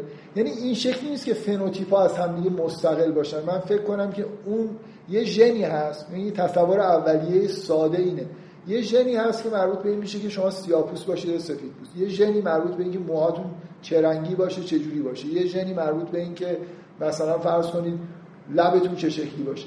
این مقاله نشون میده که اینا با هم دیگه همبستگیایی دارن. یعنی یه دفعه مثل این که یه مجموعه ژن با هم دیگه یا کار میکنن یا کار نمیکنن. یعنی این شکلی نیست که این، میخوام بگم اون تصور اولیه که یه سری تغییرات ایندیپندنتی اتفاق میفته که از نظر فنوتیپ هم یه تغییرات ایندیپندنتی ایجاد میکنه، این استقلال در فنوتیپ به نظر میاد وجود نداره. شبکه‌های ژنی کشف شدن، در مورد میوتیشن اطلاعات جدید داریم. بالاخره میخوام بگم اون تصویر قطعی از این که اون اتفاق در دی ان ای چجوری میفته واقعا نداریم. یعنی هر روز ممکنه یه کشفیات جدیدی بشه، معلوم بشه که یه سری در واقع میوتیشن ها به یه چیزایی ربط دارن، عواملی دارن که ما نمیشناختیم و هیچ از نظر من تعجب آور نیست. مثل یه الان حرفی که دارم میذارم علمی نیست، ساینس فیکشن. یه روزی یه نفر بیاد بگه که خلق و خوی یه مثلا آدمی اگه اینطوری باشه مثلا تعادل هورمونیش به هم میخوره، بعد این ممکنه باعث میوتیشن در یه قسمت‌هایی از فرزند مثلا ژنوم فرزندش بشه. شاید یه همچین حقایقی وجود داشته باشه. هیستوری زندگی یه موجود زنده ممکنه توی فرزندانش توی جهشایی که اتفاق میفته مؤثر باشه. ما نمیدونیم. همون حد اکثر چیزی که از لحاظ علمی میتونیم بگیم اینه که ما عوامل و علتهای این تغییرات رو، این میوتیشن ها رو نمیشناسیم. ممکنه کاملا رندوم باشن، ممکنه یه چیزایی باشن که تا حدودی رندوم هم تا یه حدی مثلا دیترمینیستیک هم. بالاخره این بحث اصلی من نیست. این که میخوام بگم که پایه این بحث که اینا یه چیز کاملا رندوم هستن کلا سسته. به عنوان یه ساینتیست من نمیتونم، هیچ وقت ساینتیست نمیتونه به طور قطع بگه که این اتفاق یه چیز رندومه. حد اکثر مثل داروین میتونه بگه که علتش ناشناخته است، به نظر میرسه که علت خاصی نداره، مثلا یه چیزیه که بنابراین یه پایه اینجا وجود داره توی این تصور رندوم بودن موجودات و اینا که خود اون پایه خیلی حالا علمی نیست. من نمیخوام زیاد اون تاکید بکنم، میخوام رو اون بحثایی که جنبه مثبت داره، یعنی شواهدی که موریس و همراهانش ارائه میدن که علی‌رغم این که فرض بکنیم که اون وریشنا رندوم داره اتفاق میفته، سرنوشت موجودات یه حالت دیترمینیستیکی پیدا میکنه. در واقع تأکیدشون روی اینه که نچرال سلکشن دیترمینیستیک عمل میکنه. ممکنه شما بگید کاملا این موجودات، این گام ها تصادفی برداشته میشه، ولی اینکه چی باقی بمونه معلومه که این باقی میمونه. دقت میکنید؟ یعنی اون قسمت سلکشن، من اون مثالی که زدم که این رشته های دی ان ای توی فضای ابسترکتی دارن همجور گام های تصادفی برمیدارن، نشرال سلکشن یه جاهایی رو نگه میداره، یه جاهایی رو میریزه دور و اون دیگه رندوم نیست. نشرال سلکشن به طور دیترمینیستیک داره عمل میکنه، یعنی حتما گردن درازه رو نگه میداره، حتما. مثلا یه جمله از موریس اگه اشتباه نکنم از موریسه، میگه اگر یه موجودات زنده‌ای در آبهای قمر مشتری کشف بشن که قرار سریع شنا بکنن، شکلشون مثل همین دلفین و کوسه ماست. یعنی قانون هیدرودینامیکی که این شکل رو ایجاد میکنه اینطوری نیست که فکر کنید مثلا یه ماهی مکعب شکل اونجا میتونه سریع، آب همون آب H2O و بخواید توش سریع شنا بکنید باید یه همچین فرمی داشته باشه. در سراسر دنیا اگه برید در کهکشان ها هم یه موجود زنده پیدا بکنید توی آبی داره شنا میکنه و مثلا زیستش مربوط به این میشه، به دلیل اینکه میخواد شکار کنه یا فرار بکنه، میخواد سریع شنا بکنه، باید یه حالت دوکی شکل رو داشته باشه. اینجوری نیست که من بگم این تصادفاً کوسه این شکلی شده، تصادفاً در کره زمین یه ماهیایی به وجود اومدن که این فرمی هست. این فرم ماهیه که میخواد سریع شنا بکنه. به وجود اومدن هست، چرا تصادفاً به وجود اومدن؟ تصادفاً رها پیدا نکرد. دقیقاً نکته‌ای که موریس میگه اینه، اصلا مهم نیست که اون وریشنا رو شما تصادفی محض بدونید یا ندونید، مهم اینه که سریع شنا کردن این طبیعت، قوانین طبیعت اینو به شما تحمیل میکنه، باید این شکلی باشه. هر حرف موریس اینه. بذارید موریس زمانی این بحثا رو داره مطرح میکنه که هنوز خیلی آزمایش و اینا صورت نگرفته، شواهد تجربی کمن. 35 سال پیش، 30 سال پیش، مثلا موریس اکثر کتاباش مثلا هولوش 20 سال پیش نوشته. هنوز به اندازه کافی ما آزمایش نداریم که بخوایم بهش تکیه بکنیم. بنابراین خیلی حرفایی که میزنه جنبه تئوری داره، به اضافه اینکه شواهد از مثلا فسیلا و جریان تکامل سعی میکنه نشون بده، نه یه اکسپریمنت نداره. بحث موریس اینه، میگه که کلن کاری که موجودات زنده دارن میکنن اینه که یه مشکلاتی رو براش راه حل پیدا میکنن، برای مشکلات زیستی خودشون راه حل پیدا میکنن و شما هر موجود زنده رو میتونید به عنوان مثل یه راه حل بهینه برای یه محیط خاصی در نظر بگیرید. مثلا چی کار میکنن موجودات زنده؟ موجودات زنده باید یه جوری حرکت کنن. حالا مثلا گیاها و اینا رو بذارید کنار، فعلا یه خورده بیاید در مورد همین حیوانات که بیشتر میشناسیم باشون مأنوس هستیم صحبت بکنیم. اینا باید حرکت کنن، باید محیط زندگیشون رو انتخاب کنن. سه جا میتونن زندگی بکنن. الان دوباره ریوایند کردم، یا تو آب باید زندگی کنن، یا تو خشکی زندگی کنن، یا پرنده باشن. محل زندگیشون باید انتخاب کنن که چی میخورن. میتونن پرنده باشن، یه چیزی رو از تو دریا بخورن. میتونن پرنده باشن، گیاه بخورن، مثلا میوه بخورن. این مثل این که یه سلوشنایی باید پیدا کنن، چجوری حرکت کنن، کجا زندگی کنن، چطور حرکت کنن، چی بخورن و این چیزی که میخورن رو چجوری به دست بیارن. مثلا میخوان شکار کنن، یا حالا چجوری از خودشون دفاع کنن. مثلا راه حل دفاع چیه؟ میتونید سریع باشید، بدوید، مثل این آهو و اینا مثلا در دشت زندگی میکنید، راهتون اینه که دنبالتون کردن اینقدر بدوید تا شکارچی خسته بشه. میتونید وسایل دفاعی داشته باشید، مثل کرگدن مثلا شاخ داشته باشید و اینا. میتونید استتار کنید اصلا شکارچی شما رو نبینه. میتونید زره داشته باشید، هر کی بهتون نزدیک شد مثل لاک پشت برید توی مثلا زره. یه مجموعه از سلوشن‌ها وجود داره، 1000 تا سلوشن هم وجود نداره. ببینید حرف موریس اینه، میگه یه سری چیزای اساسی وجود داره، محل زندگی، چی بخورم، چی کارا بکنم. هر کدوم اینا یه روش‌های متناهی براش وجود داره. طبیعت مثل این که ما رو محدود کرده به یه راه حلایی. و کل حیاتو که نگاه می‌کنید اینی که این سلوشن‌ها رو این حیوان‌ها پیدا کردن. مثلا سلوشن‌های مربوط به دیتکت کردن محیط اطراف، میتونید ببینید، میتونید صوت رو دیتکت بکنید. بالاخره امواج یه چیزای خاصی هست، شما میتونید تنظیم بکنید انگار خودتون رو که با چه سلوشنی با این. خب به نظر میاد بهترین سلوشن دیدنه، ولی راه‌های دیگه‌ای هم وجود داره برای اینکه دیتکت بکنید، با بویدن، با شنوایی قوی. هر موجودی بالاخره بین این چیزا یه چیزی رو انتخاب کرد.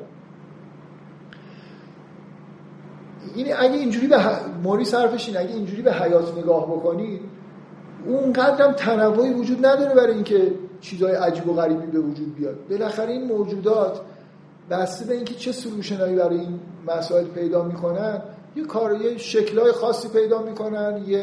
و چون حیات اینجوریه که میره به سمت، در طول زمان به سمت بهینه سازی. اگه مثلا فرض کنید یه موجودی شروع کرد راه رفتنش خزیدن شد، همینجوری که میبینید مارا همه شبیه همدیگه در میان. یعنی یه دفعه مثلا فرض کنید یه مار چاق کوتاه ندارید، بالاخره بین قطرش و طولش و پولک داشتن شما باید وقتی میخزید باید پوستتون مقاوم باشه در مقابل استکاک مثلا. خب کلاً به نظر میاد که میریم به سمت یه سلوشنای مشابه، یعنی نچرال سلکشن. همونطوری که شکل ماهی‌های تندرو رو از لحاظ قواعد هیدرودینامیک به یه فرم خاصی در آورده، موجودات زنده دیگه هم شکل داده. و ایده موریس اینه که اگه دوباره هم تکرار بکنیم همین سلوشن، همین مشکلاته و همین سلوشن هست. یعنی حیات بالاخره حرکت میخواد، خوردن میخواد، تولید مثل سلوشن تولید. یا در درون خودت مثلا نگه میداری بچه‌تو پستاندار میشه، یا تخم میذاری مثلا اینو از بدنت خارج میکنی. سلوشنای خیلی متنوعی وجود نداره برای تولید نسل. ببینید یه سلوشن مهم، یکی از مهمترین اتفاقای تاریخ حیات اینه که موجودات دو جنسی شدن. بی نهایت این دو جنسی شدن برای وریشن مهمه، برای خاطر اینکه ژنوم پدر و مادر با هم دیگه ترکیب میشه، خود به خود وریشن ایجاد میکنه. تا اگه موجودات تا یه جایی یک جنسی بودن، حیات کند پیش میرفت. این اکسلراتور خیلی مهمه. بنابراین انتظار من اینه که دوباره هم حیات این روش ها رو کشف بکنه. حالا ببینید این بحث از لحاظ تئوریک بحث خوبیه، ولی موضوع اینه که هر چی گذشته به نظر میاد که شواهد برای اینکه این دیدگاه درسته بیشتر داره میشه. مثلا یه شواهدی که خود موریس میشناخت که باز اکسپریمنتال نبود. یه مثال خیلی جالب اینه، شما فکر میکنید این یکی از معروفترین مسائلی که این آدمایی که به اینتلیجنت دیزاین و خلقتگرایی و اینا معتقدن که خداوند انشالله هدایتشون بکنه، اینی که میگن این چشم نمیتونه به وجود بیاد با مکانیسم‌های میوتیشن و تکامل و این چیزایی که اینا میگن. دلایلی هم دارن، میگن که این مثلا یه چیزی کمپلت باید یه دفعه به وجود بیاد، نمیشه مثلا بگید قرنیه به وجود اومده، خب شبکه‌ای وجود نداشته، برای چیزی به درد نخوری بوده، تو نسل هضم میشده. حسشون اینه که چشم یه مجموعه اجزا داره، یا همشون با هم دیگه کار میکنن یا کار نمیکنن. خب به نظرم تصور درستی نیست. حالا شما تصورتون در مورد خودتون چیز الان از این بحث‌های دیزاین، اینتلیجنت دیزاین و خلقت‌گرایی بیاد بیرون، فکر کنید یه زیست شناس خیلی موقر و مؤمن به زیست شناسی و تکامل هستید، تصورتون اینه که این چشم چجوری به وجود اومده، تصورتون اینه که در یه موجود زنده‌ای بالاخره یه موقعی یه چشم ابتدایی به وجود اومده، بعد این تکامل پیدا کرده و نهایتاً به یه چشم شکیل و خیلی خوبی مثل چشم موجودات زنده امروزی مثل ما، عقاب‌ها که از ما چشمشون قوی‌تره، منجر شده. یعنی یه رشته‌ای از تکامل وجود داره که این اتفاق به طور وحشتناکی اینجوری نیست، بارها چشم به وجود اومده. یعنی الان ببینید یه مثال خیلی جالب اینه، ما الان یه نوع هشت‌پا داریم، چشمش خیلی شبیه چشم ماست، اصلا یه حدقه چشم داره، این چشم اون تو قرار گرفته. اصلا آناتومی چشمشو بهتون نشون بدم ممکنه فکر کنید چشم انسان و هیچ ربطی نداره تو تکاملش به، یعنی اون توی شاخه دیگه اون چشم به وجود اومده. دقت میکنید منظورم چیه؟ اینجوری نیست که اینا مثلا اجداد من هشت‌پا بودن، اصلا اون هشت‌پای چشمش توی یه شاخه به وجود اومده، چشم بارها به وجود اومده. در اون موریس حرفش اینه که ببینید این سلوشن‌ها پیدا میشن، یعنی وقتی دیدن چیزیه که به تکامل کمک، به حیات کمک میکنه، توی اون ور دنیا یه موجوداتی توی آب چشم پیدا کردن، این ور تو خشکی پیدا کردن و اینا اصلا پرواز بارها اختراع شده توسط موجودات زنده. حشرات اجداد پرنده ها نیستن، اونا یاد گرفتن پرواز بکنن، سنجاقک و اینا مثلا رفتن تو هوا، بعدن هم پرنده ها مثلا از نسل دایناسورها به وجود اومدن. وقتی پرواز سلوشن خوبیه، رفتن توی هوا، پرواز کردن راه خوبی برای زندگی، بارها تکرار شده. این بحثیه که الان بهش میگن کانورجنس. در حدی شواهد وجود داره که دیگه جزء بدیهیاته، یعنی الان هیچ زیست شناسی نیست که اعتقادی به این. ببینید حتی یه چیزای عجیب و غریبی مثل این سونار سیستم، کاری که خفاش میکنه، بارها اتفاق افتاده مستقلا. دلفینا ربطی به خفاشا ندارن، اونا هم همین کارو میکنن. دو سه نوع پرنده دیگه هم هستن که مستقلا این راهو کشف کردن. یعنی سلوشنا مستقلا به وجود میاد برای خاطر اینکه اینا مفیدن. یعنی نظریه تکامل به من اینو داره میگه که اون نشرال سلکشن، این همه حرفایی که موریس داره میزنه با فرض اینه که اصلا اون اتفاقای اولیه کاملا رندومه، اشکال نداره بذارید اونها رندوم باشه، نمیدونیم هستن یا نه، فرض کنید رندومن. ولی اون طبیعتی که بیرون داره سلکشن رو انجام میده، سلوشن‌های خوب رو میپذیره. بنابراین چشم بارها اختراع شده، سونار سیستم بارها اختراع شده، یه کشف جدید. یعنی مقاله مثلا مربوط چند سال گذشته اینه، سونار سیستم، خفاش، کاری که خفاش میکنه به جای اینکه ببینه یه امواجی رو میفرسته مثل رادار، بعد میگیره میفهمه که مثلا اطرافش چی میگذره. یه جور مار هست که تو سواحل مثلا هندوستان انگار زندگی میکنه و استرالیا، و اخیراً فهمیدن که این یه موجود نیست، یه گونه نیست. یعنی فکر کن یه ماریه در حدی شبیه همین مارایی که تو این دو تا ساحل زندگی میکنن که برای زیست شناسا بدیهی بوده که اینا یه گونه‌ن، یه اسمی داشتن. بعدن فهمیدن که اون مار اصلا اجدادش از یه جای دیگه اومدن، این یکی ماره اجدادش از یه جای دیگه اومدن، ولی چون محیط مشترکی داشتن عین همدیگه شدن، قالبگیری شدن. دقت میکنید؟ اینقدر اینجور اصلا این کتابی که من قراره اون روز 22 مرداد در موردش صحبت بکنم اسمش هست Improbable Destinies. یه استاد هاروارد نوشته، همین 2-3 سال هم بیشتر نیست چاپ شده. در یکی از چیزاش اینه که همین شواهد رو در واقع به تعداد زیاد میاره که اصلا این کانورجنس یه چیز خیلی بیشتر از اینی که من حتی الان دارم بهتون میگم. اینکه مثلا فرض کنید خفاشا توی 3 تا جزیره نزدیک به هم توی این ور دنیا 3 تا واریشن ایجاد کردن، اون ور دنیا هم همین 3 تا واریشن توی 3 تا جزیره دیگه ایجاد شده. یعنی حتی واریشن‌های موجود زنده تکراری در میاد. دقت می‌کنید؟ یعنی کلا به نظر میرسه که طبیعت یه حالت غالبگیری داره. یه اصطلاحی وجود داره در اکولوژی و همین نظریه تکامل بهش میگن نیچ. شاید من قبلا تو این جلسات ترجمه کردن کنج. یه نفر اخیراً یه ترجمه‌ای گفت که از کنج به نظر بهتر می اومد ولی الان یادم نیست. حالا مفهوم کنج مفهوم توی اکولوژیه، دقیقاً همین چیزی که این موجود چه جایی رو توی طبیعت اشغال کرده، چه جوری حرکت میکنه، چی میخوره. بالاخره این موجود، میگن هر موجودی زنده باید کنجی رو اشغال کنه. مثلا این یه موجودیه که پرنده است و ماهی‌های ریز میخوره مثلا، به اضافه اینکه یه ویژگی‌هایی داره در مورد تولید مثلش و اینا. کلا انگار یه واقعا احساسی که شما وقتی مفهوم کنج رو میشنوید مثل اینکه یه جای خالی وجود داره، این موجود زنده رفته اونجا رو پر کرده.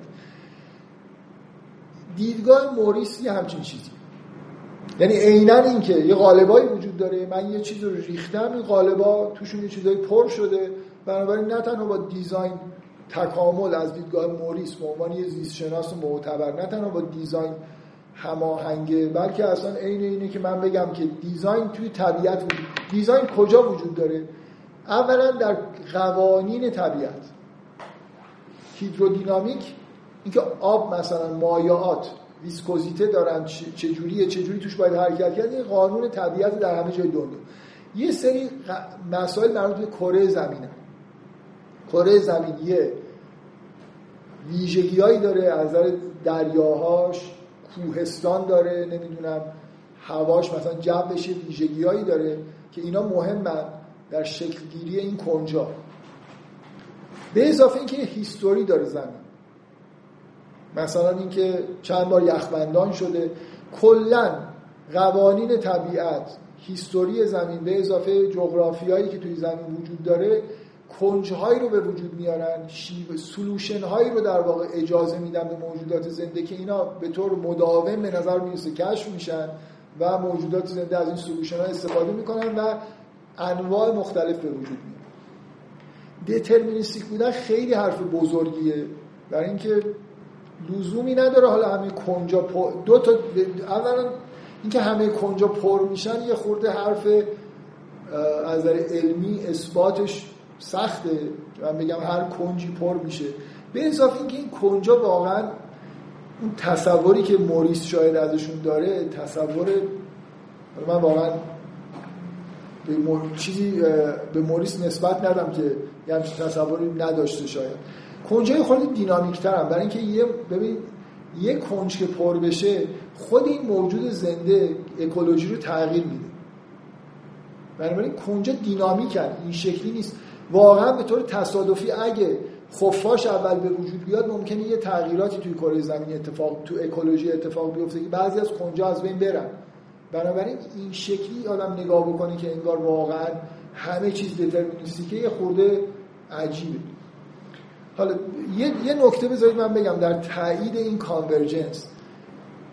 این جدایی قاره ها زمانی مثلا قاره استرالیا زمانی از قاره های دیگه جدا شده که هنوز پستانداری وجود نداشته ولی میبینید که توی استرالیا هم پستاندار به وجود اومد. یعنی این سلوشن پستاندار شدن به عنوان یه سلوشن برتر، بهتر از تخم گذار بودن، اینکه مزیتش چیه؟ حداقل مزیتش اینه که بچه‌ها از شکار محفوظن. تخم یه ماهی یا پرنده رو موجودات شکارچی به راحتی شکار میکنن، در حالی که موجود زنده وقتی بچه رو توی خودش در واقع نگه میداره یه سختیایی داره ولی یه مزایایی داره. من حدسم اینه که این الان از این شناسا بپرسید احتمالاً جوابی که به شما میدن اینه که پستاندار بودن از این نظر مزیت حساب میشه که شکارچی نمیتونه بچه رو شکار بکنه. من حدسم اینه که چیزای خیلی مهمتر از این ممکنه وجود داشته باشه که میبینید که پستاندار بودن یه چیزه، انگار یه فورسی هست که باید به این سمت بریم. بله این ممکنه اینا اصلا ارتباط چیزی به ما نداشته باشن یا به انسان نمیگن. اینکه این شاخه های چیزایی که شبه انسان ها میتونن جدا جدا ایجاد شده باشن. شما میتونید حدس بزنید که استرالیا از بقیه قاره ها از نظر تکاملی عقب افتاده، یعنی سنکرون نیست این تکامل. ولی یه نفر میتونه بگه اگه زمان میگذشت و آدما مثلا نمیرفتن توی الان، خب به نظر بدیهی میرسه که انسان مهاجرت کرده به استرالیا، یعنی اون بومیای استرالیا اونجا به وجود نیومدن، با قایق چیزی رفتن اونجا ساکن شدن، اوریجینالاشونا. منظورم این انگلیسی‌ها و اینا نیستن، اونایی که بومیای استرالیا هستن. خب اینا هم در واقع هوموساپینن. یه موقعی شکایی وجود داشت که اینا هوموساپین هستن یا نه، ولی اینا بالاخره اونجا به وجود نیومدن. بعد یعنی شما از موریس بپرسید میگید اصلا قاره استرالیا رو دست نمیزدید، کسی نمیرفت تو، 1,000,000 سال بعد توش هوموساپین چیزی شبیه هوموساپین ایجاد میشد. یعنی این روند اینکه پستاندارا به وجود اومدن. این حرف اصلا آدمای طرفدار موریس اینه، میگه ببینید اینجا اصلا یه چیزایی داره، یه جدولایی داره. میگم ببینید این سنجاب پرنده اینجا داریم، اونجا هم داره، حالا یه خورده فرق. اینجا مثلا فرض کنید گرگ داریم، اونجا ببر تاسمانیایی داریم. میخوام بگم یه نیچی وجود داره اونجا که یه موجودی میتونه درنده باشه، دنبال پستاندارای کوچیک‌تر بدوه و مثلا اینا رو بگیره بخوره. خب به وجود میاد دیگه بالاخره. مثلا آخرین حلقه‌ای که اونجا به وجود اومده مثلا فرض کنید ببر تا کانگرو همون کاری رو میکنه از نظر پر کردن نیچ که مثلا اینور آهوها دارن میکنن، فرضاً علف میخوره و توی دشت داره زندگی میکنه دیگه. حالا اینکه راه رفتنش همون سلوشن راه رفتن اوناست یا نه این خیلی مهم نیست، با سرعت زیاد میدوه.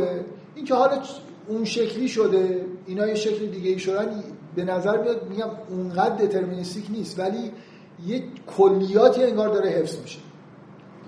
پرنده ها اونجا به وجود اومدن، شباهت‌های زیادی به پرنده‌های خودمون دارن. اصلا بعضی از این حیوانات رو پیدا می‌کنن که عیناً واقعاً من تصویر سنجاب پرنده استرالیایی رو کنار سنجاب پرنده غیر استرالیایی که می‌ذارید اصلا دیگه اینا با هم دیگه مو نمی‌زنن، یعنی انگار همون اتفاق عیناً تکرار شده. یعنی باورش نمیشه آدم که این مستقلاً به وجود اومده، ولی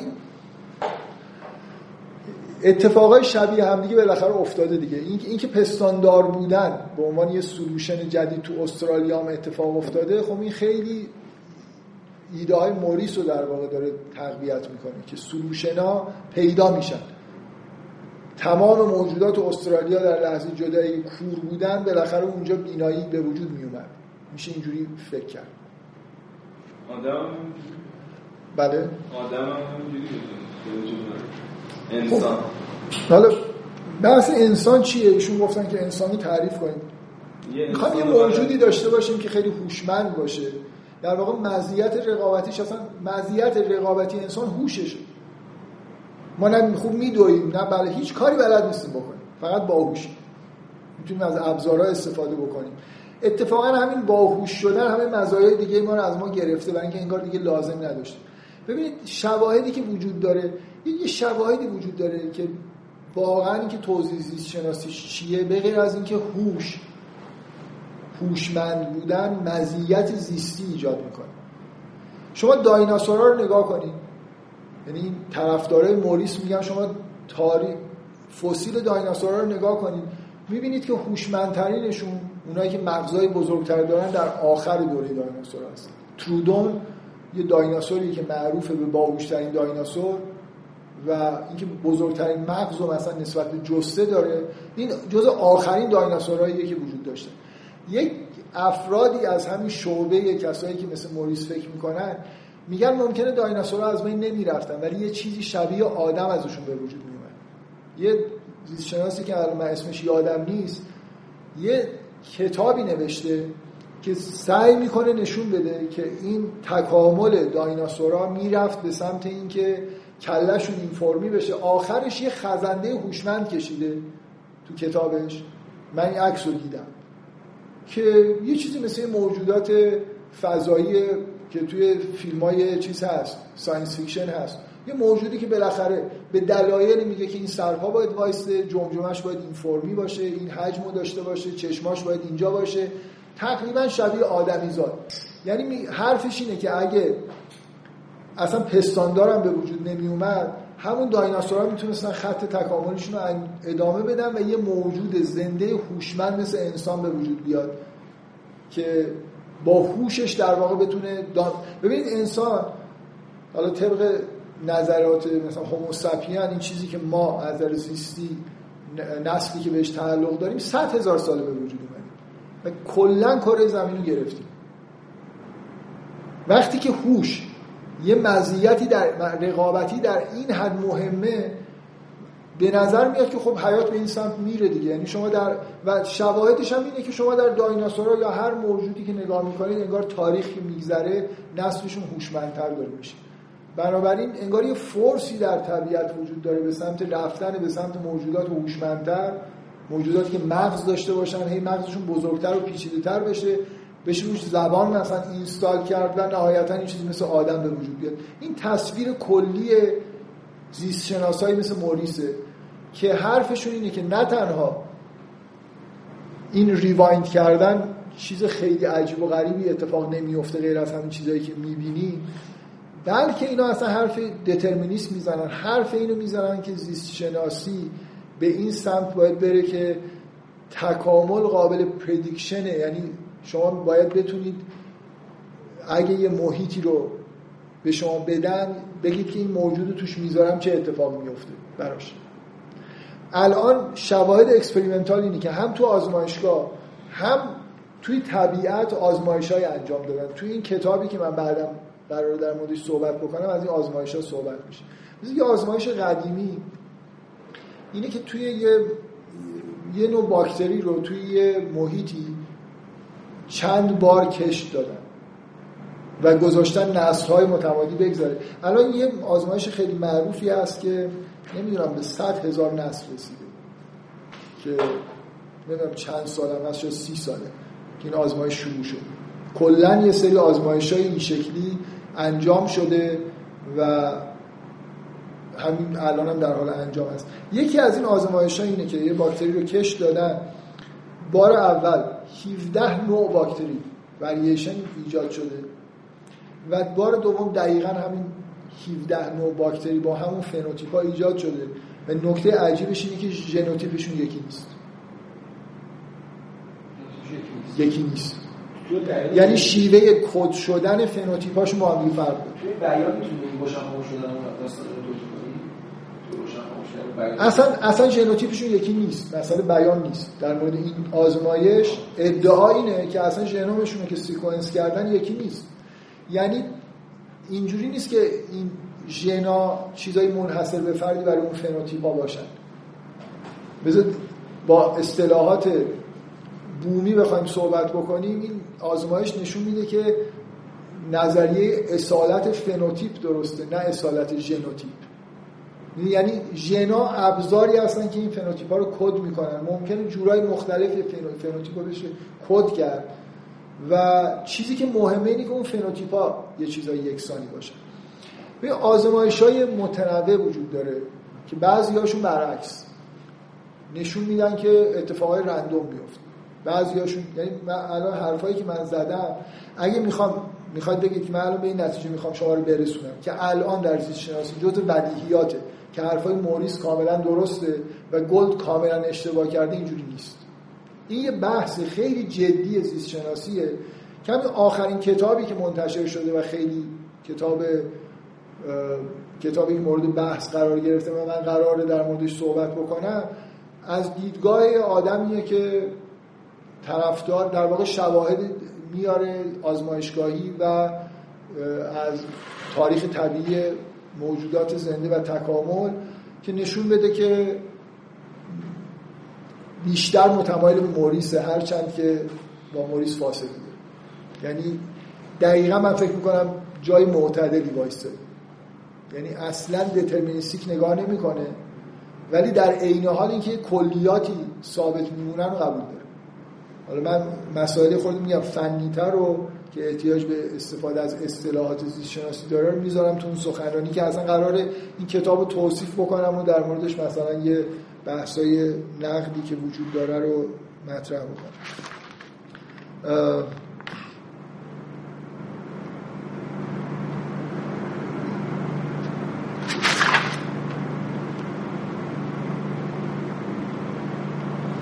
خب خوبه، خیلی هم بحثم طول نکشید. 2 تا نکته فقط آخرش میخوام بگم. 2 تا نکته میخوام آخرش بگم. ببینید من بحثی که الان کردم، همین که شما بدونید که این موضوع که اگر حیات رو ریوایند بکنیم چیزی دیگری به وجود میاد که اصلا ربطی به الان نداره، این حرف زیست شناسانه جزء مثلا گزارای زیست شناسی نیست. بنابراین اصلا کلن این مسئله ببین من تعهدم این بود، میخوام اینو از اون بحثای لاکاتوشی که کردم، تعهد ما اینه که عقاید ما با هاردکور علم در تعارض نباشه. اگر تعهدی نسبت به علم داریم، اینکه نئو داروینیسم به عنوان مینستریم تعارض داره یا نداره اون یه چیز یه خورده دلبخواهیه. من سعی کردم نشون بدم که حتی این کمربند ایمنی، یعنی مینستریم موجود زیست شناسی، هم تعارضش در صورتی استارتش میخوره که این حرف گل درست باشه و اگه حرف گل درست نیست و ما میتونیم یه خطوط کلی پیدا بکنیم که این اتفاقای ظاهرا رندوم کانورجنس همگرا میشن به یه سمتایی، این کافیه برای خاطر اینکه بگیم که انگار داریم یه دیزاین رو میبینیم. دیزاینی که اتفاقا یه نکته‌ای که دیزاینی که عمیق‌تر از اون بحث خلقت گراییه.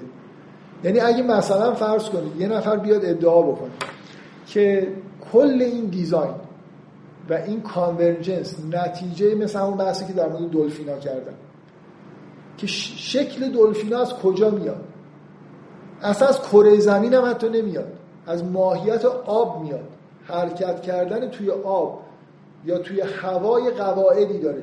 پرنده ها نمیتونن مکعب شکل باشن با بالای نمیدونن مثلا میله شکل.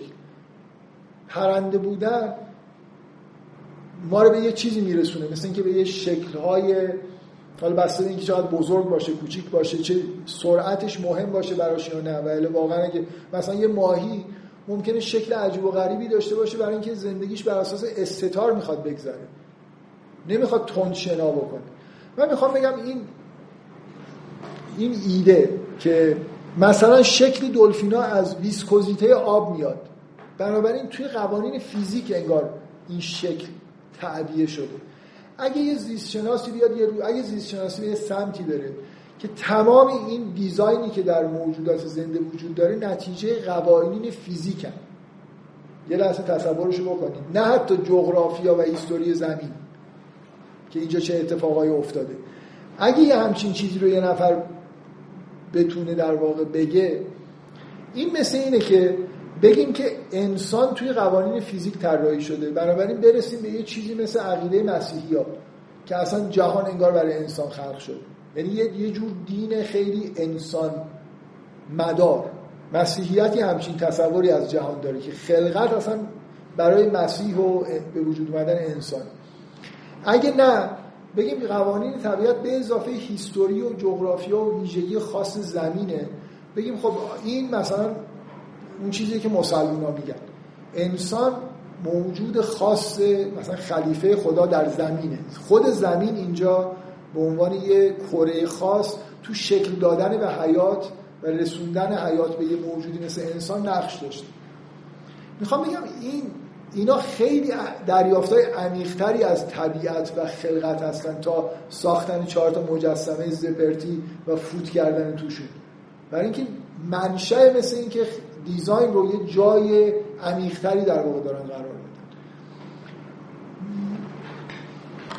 یه نکته دیگه که فکر می‌کنم نکته مهمیه اینه که این تصورات رندومنس وقتی به وجود اومد، من میخوام یه لحظه ذهنمون رو از چیز پاک بکنیم که چون دوست دارن ایتیست باشن و ضد مذهب حرف بزنن روی این رندوم بودن و این چیزا تاکید کردن. بیایید اینو بذاریم کنار.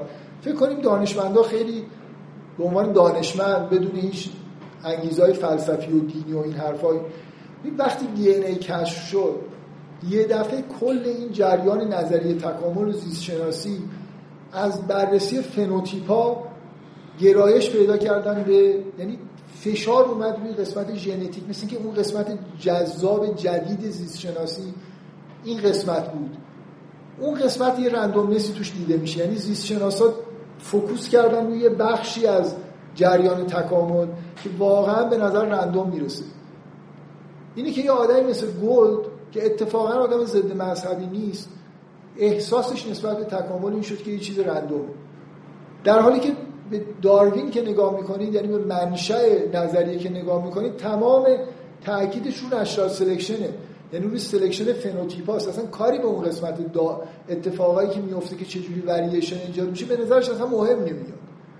میخوام بگم میشه گفت که یه دهه هایی مثلا دهه 60 و 70 و اینا زیست شناسا تحت تأثیر کشفیات جدید مربوط به دی ان ای و ژنتیک و اینا یه مقدار این حال و هوا رو پیدا کردن که اصلا انگار این جریان تکامل یه چیز کاملا رندوم مثل گامای تصادفی و الان دوباره برگشتن تب و تاب ژنتیک خوابیده، برگشتن دارن نگاه میکنن که مثلا این ایو دویا نگاه میکنن که این دیولپمنت مثلا چقدر مهمه، یعنی موجود زنده اصلا تو حالت جنینی که داره دیولوب میشه یه محدودیت‌هایی باعث میشه که یه شکل‌های خاصی بگیره، یه چیزایش با هم دیگه باید هماهنگ بشه و دیگه رندومنسی نمیبینن.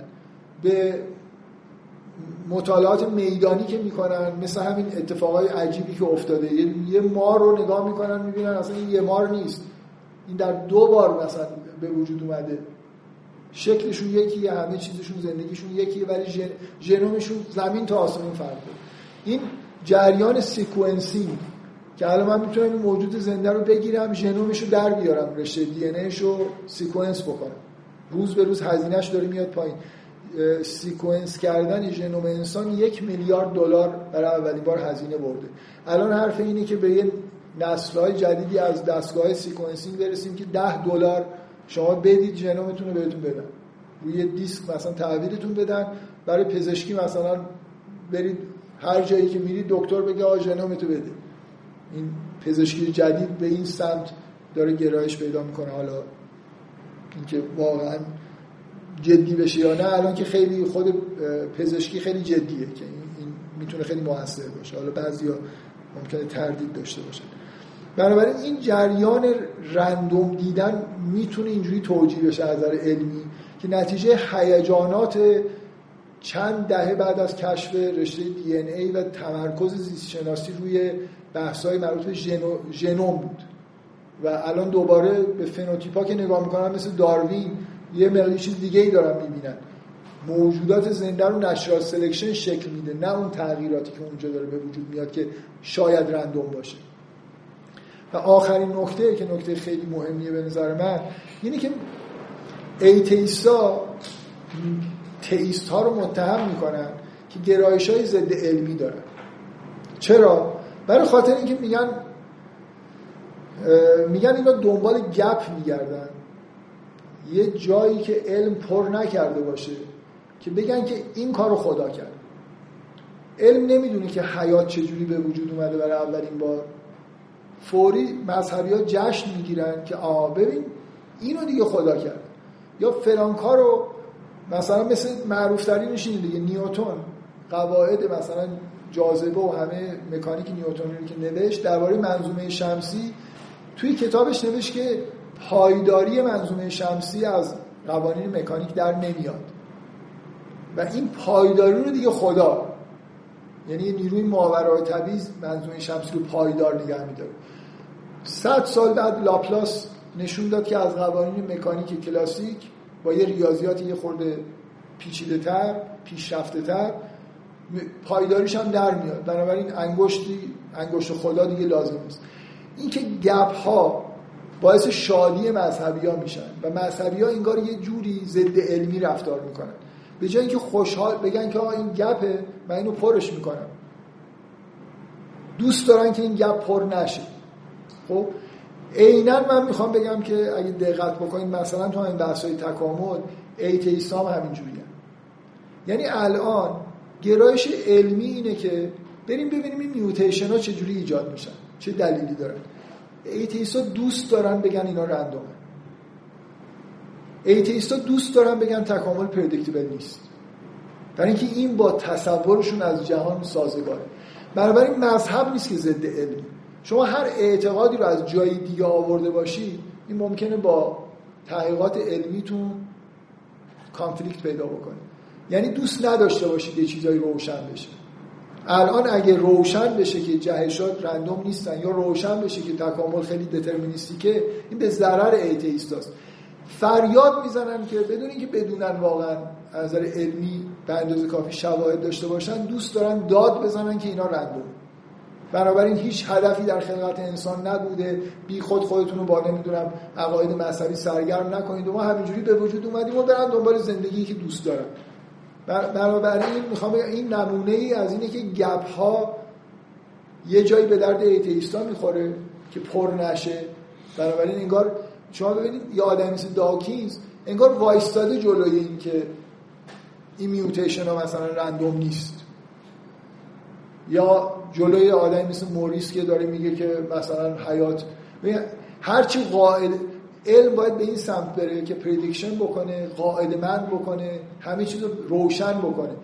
اینجا این تاریکیه به درد ایتئیست‌ها میخوره، طرفدار این تاریکی هستن که الان شاید 100 سال دیگه همه این چیزا رو ما فهمیده باشیم، یعنی تمام رازهای میوتیشن رو فهمیده باشیم که رندوم نیست، به یه چیزایی ربط داره، فهمیده باشیم که آزمایش‌های زیادی کرده باشیم که بدیهی کرده باشه که مثلا پدیده حیات یه پدیده تکرارپذیره و اینا با علم سازگارتره. علم هرچی بیشتر به سمت دترمینیسم بره علم‌تره تا اینکه من بگم این چیزای همینطوری، اصلا اگه قرار بگم این چیزای همینجوری رندوم شد دقیقاً ضد علم دیگه. علم میخواد بگه همه چیز قاعده‌منده، همه چیز دوست داره قاعده کشف بکنه. بنابراین این مذهب نیست که ضد علمه و گپ دوست داره، هر کسی یه جایی ممکنه گپ دوست داشته باشه. بفرمایید.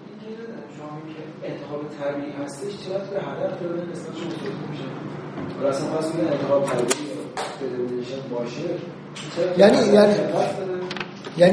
یعنی کره زمین و ویژگی‌های فیزیکی و چیزی که در عالم وجود داره حیات رو میبره به سمت یه چیزی مثل انسان، مثل اینکه جهان دیزاین شده برای اینکه یه چیزی مثل انسان به وجود بیاد. حداقل کره زمین دیزاین شده برای اینکه توش انسان به وجود بیاد.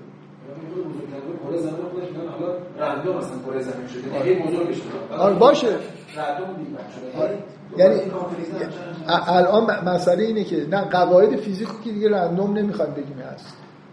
یعنی شما میخواد بگید یه جهانی وجود داره که توش یه قواعدی وجود داره که این قواعد ازش یه حیاتی به وجود میاد که این حیات منجر به انسان میشه. بنابراین انگار دیزاینی در عالم وجود داره. حتی در الان این بحث فاین تیونینگ اینه که ذره شما این ثوابت فیزیکی رو تغییر بدید، نه تنها حیات به وجود نمیاد، کهکشان‌ها هم ممکنه به وجود نیاد با یه تغییرات جزئی.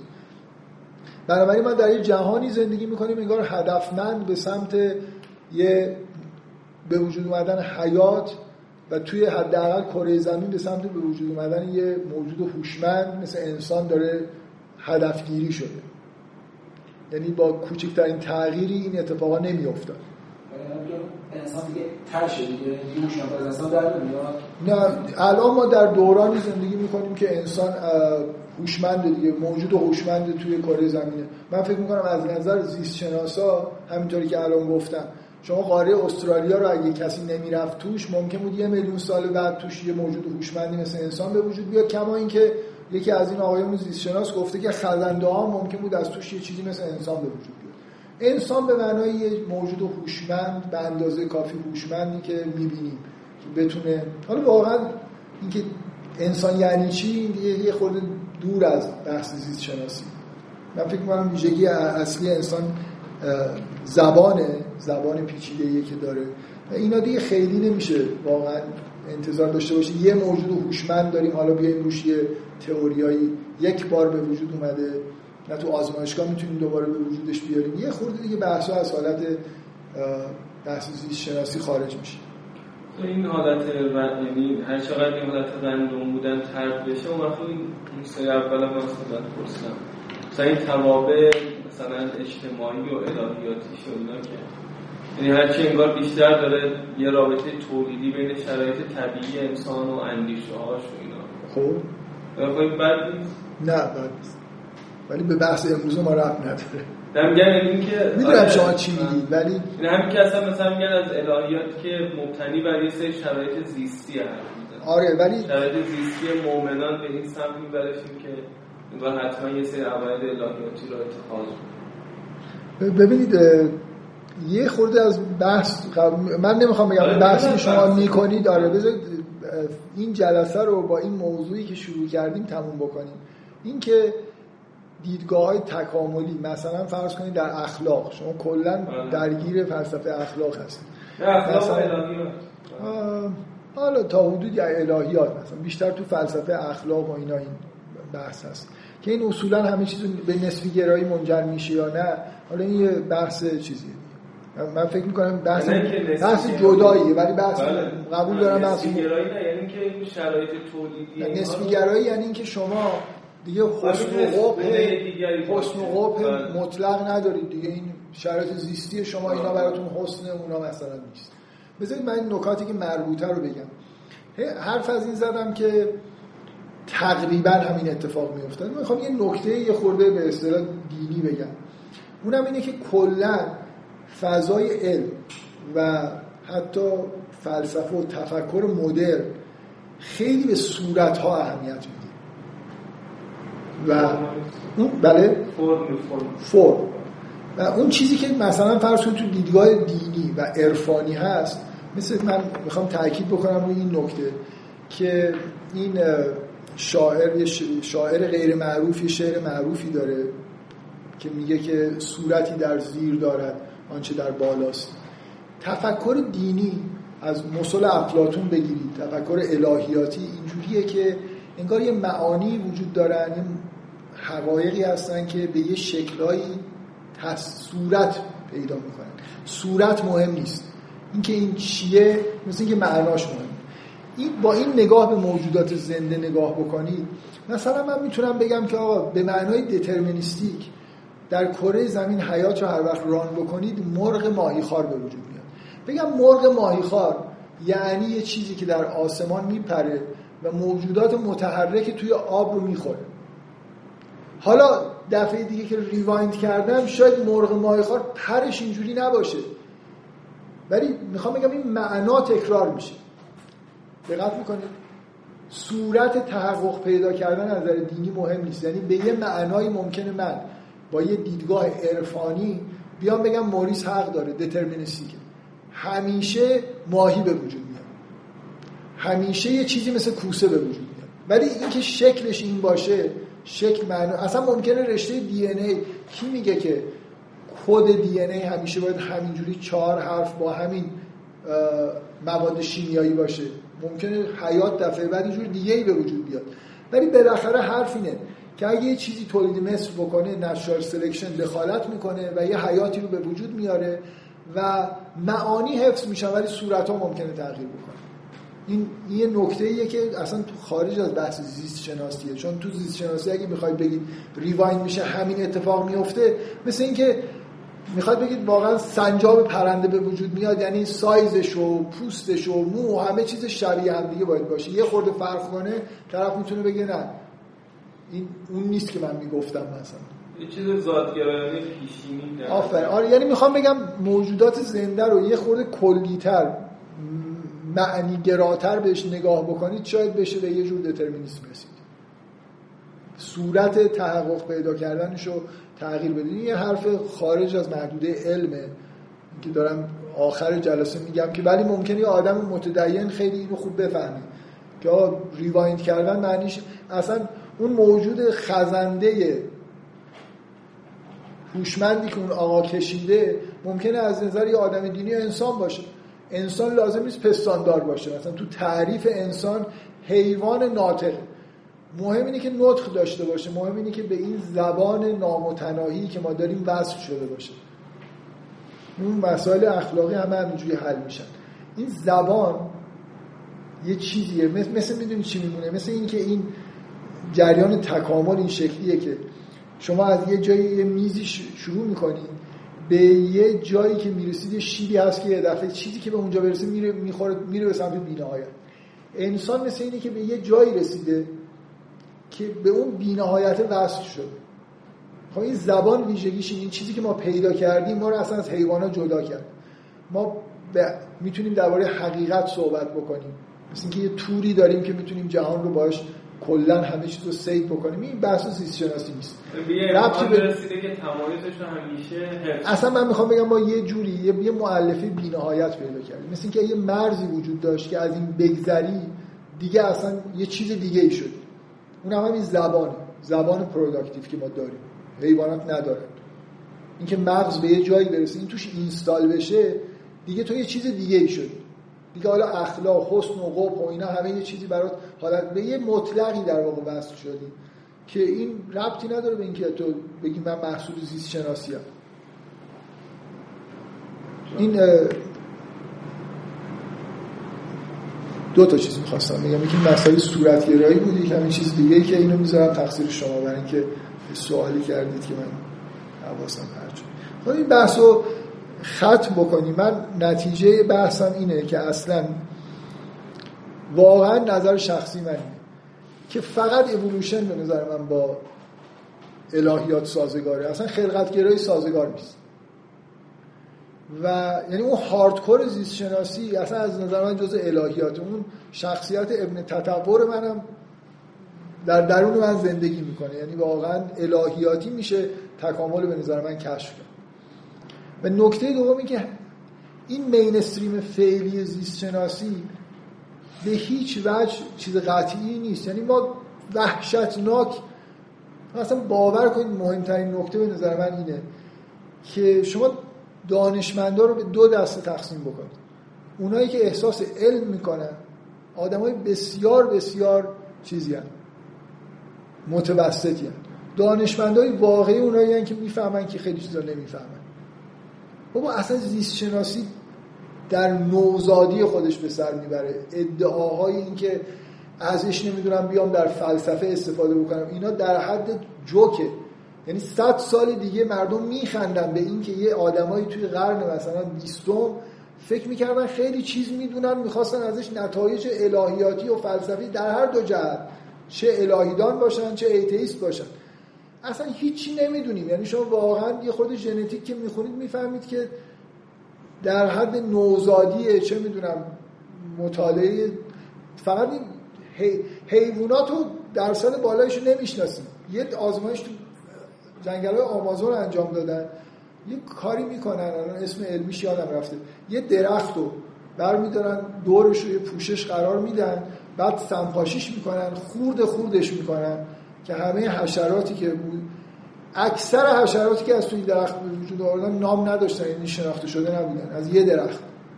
شما الان مردم فکر میکنن که اکثر موجودات زنده رو ما دیگه تو زیست شناسی شناختیم، ما هنوز فنوتیپا رو نمیشناسیم، مثلا رابطه بده هیچی نمیدونیم. باور کن از تو سطح ژن در حد بیسوادی مطلقیم، یعنی شروع کردیم چیزایی بدونیم. اینه که کلا این بحثا خنده‌دار، یعنی به حال من نهایتاً تو همین بحثای خنده‌دار سعی کردم نشون بدم که با همین مینستریم زیست‌شناسی که قطعاً 50 سال دیگه این نیست، نمیشه چیزی برای علیه الهیات گفت، برای خاطر اینکه قدم اولی که میخواید بردارید در علیه الهیات باید ثابت بکنید که این بحث درسته که اگه ریوایند بکنم چیز دیگه میشه و این اصلاً با شواهد زیست‌شناسی نه تنها اثبات نشده، حداقل میتونیم بگیم توی 30 سال اخیر به سمت مخالفش رفت. حالا این بحثای تکاملی در عین حالی که من امیدوارم اگه یک کسی این سخنرانی‌ها رو 100 سال دیگه گوش بده نخنده. من میدونم که این حرفا خنده داره، یعنی این مقدار احساس علم که حالا بیایم ازش، ولی خب چیکار کنیم دیگه، وقتی یه عده میگن بقیه هم نمیخندن، منم میرم یه چیزی میگم.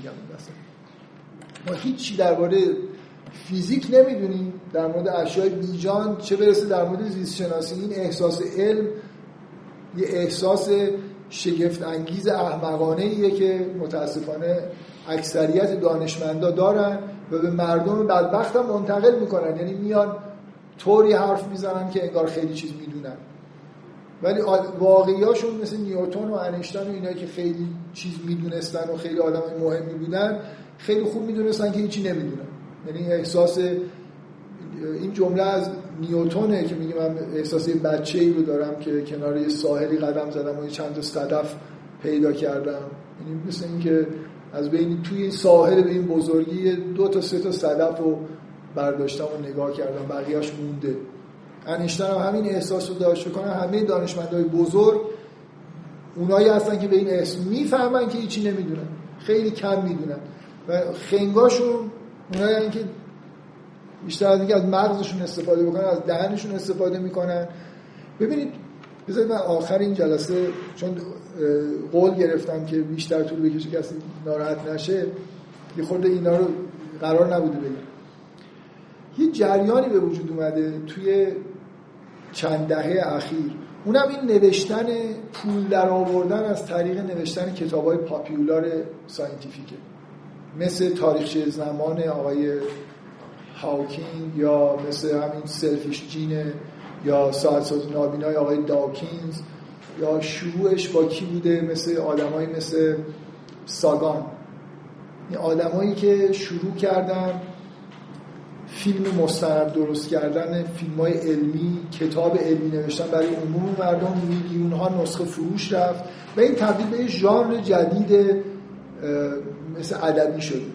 بعضی‌ها بهش میگن ترد کالچر. اگه میخواید سرچ بکنید این که دانشمندا کتاب بنویسن مستقیم با مردم ارتباط داشته باشن، این وحشتناک آسیب داره میزنه به علم، برای خاطر اینکه مردم اون کتابی رو دوست دارن که توش طرف ادعای دانش میکنه. یعنی الان من این کتاب بنویسم یا به خدا ما هیچی نمیدونیم، بدبختیم، بیچاره‌ایم، نمیخرن، بگید ما دیگه یه این آقای داکینز آخر عمرش اومد تو تلویزیون گفت اصلا دیگه تئوری آف اوریتینگ هم همین ام تئوری تموم شده. هاوکینگ اومد توی شو آقای این آمریکایی کی لاری کینگ اومد و این حرفو زد. خود فیزیکدان هم دیگه صداشون در اومد که بابا کدوم اصلا ام تئوری چیه، کدوم تئوری آف اوریتینگ. ولی مردم اینو دوست دارن دیگه، مردم دوست دارن از دانشمند اظهار علم بشنون. این بزرگترین فساد ساینسه که ما الکی بیاییم اظهار نظر بکنیم در مورد اینکه زیاد میدونیم. شما تمام این کتابای پرفروش رو بخونید همشون همینطوریه، یعنی به جای تاکید بر اینکه خیلی چیزا رو نمیدونیم معمولا تاکید بر اینه که اصلا دیگه تموم کردیم، قدم آخر رو داریم برمی‌داریم، همه چیزو میدونیم از کهکشان تا از بیگ بنگ تا انسان رو تموم شد، فلسفه و اینا رو بریزید دور. میگن دیگه صراحتاً میگن فلسفه هم به درد نمیخوره و همین ساینس همه چیزو حل کرد و تموم شد. هیچی رو حل نکردیم. واقعیت اینه که ما در علم، نه در فیزیک، نه در هیچ شاخه دیگه هیچ چیزی رو حل نکردیم. خیلی چیزا فهمیدیم ولی مجهولاتمون بی نهایت بیشتر از دانشمون.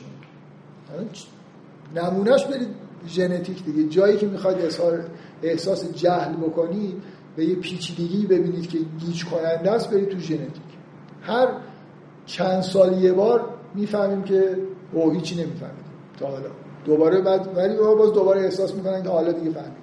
دوباره 5 سال دیگه میفهمن که خیلی باز پیچیده‌تر از اون بودی که 5 سال پیش میفهمید. بسیار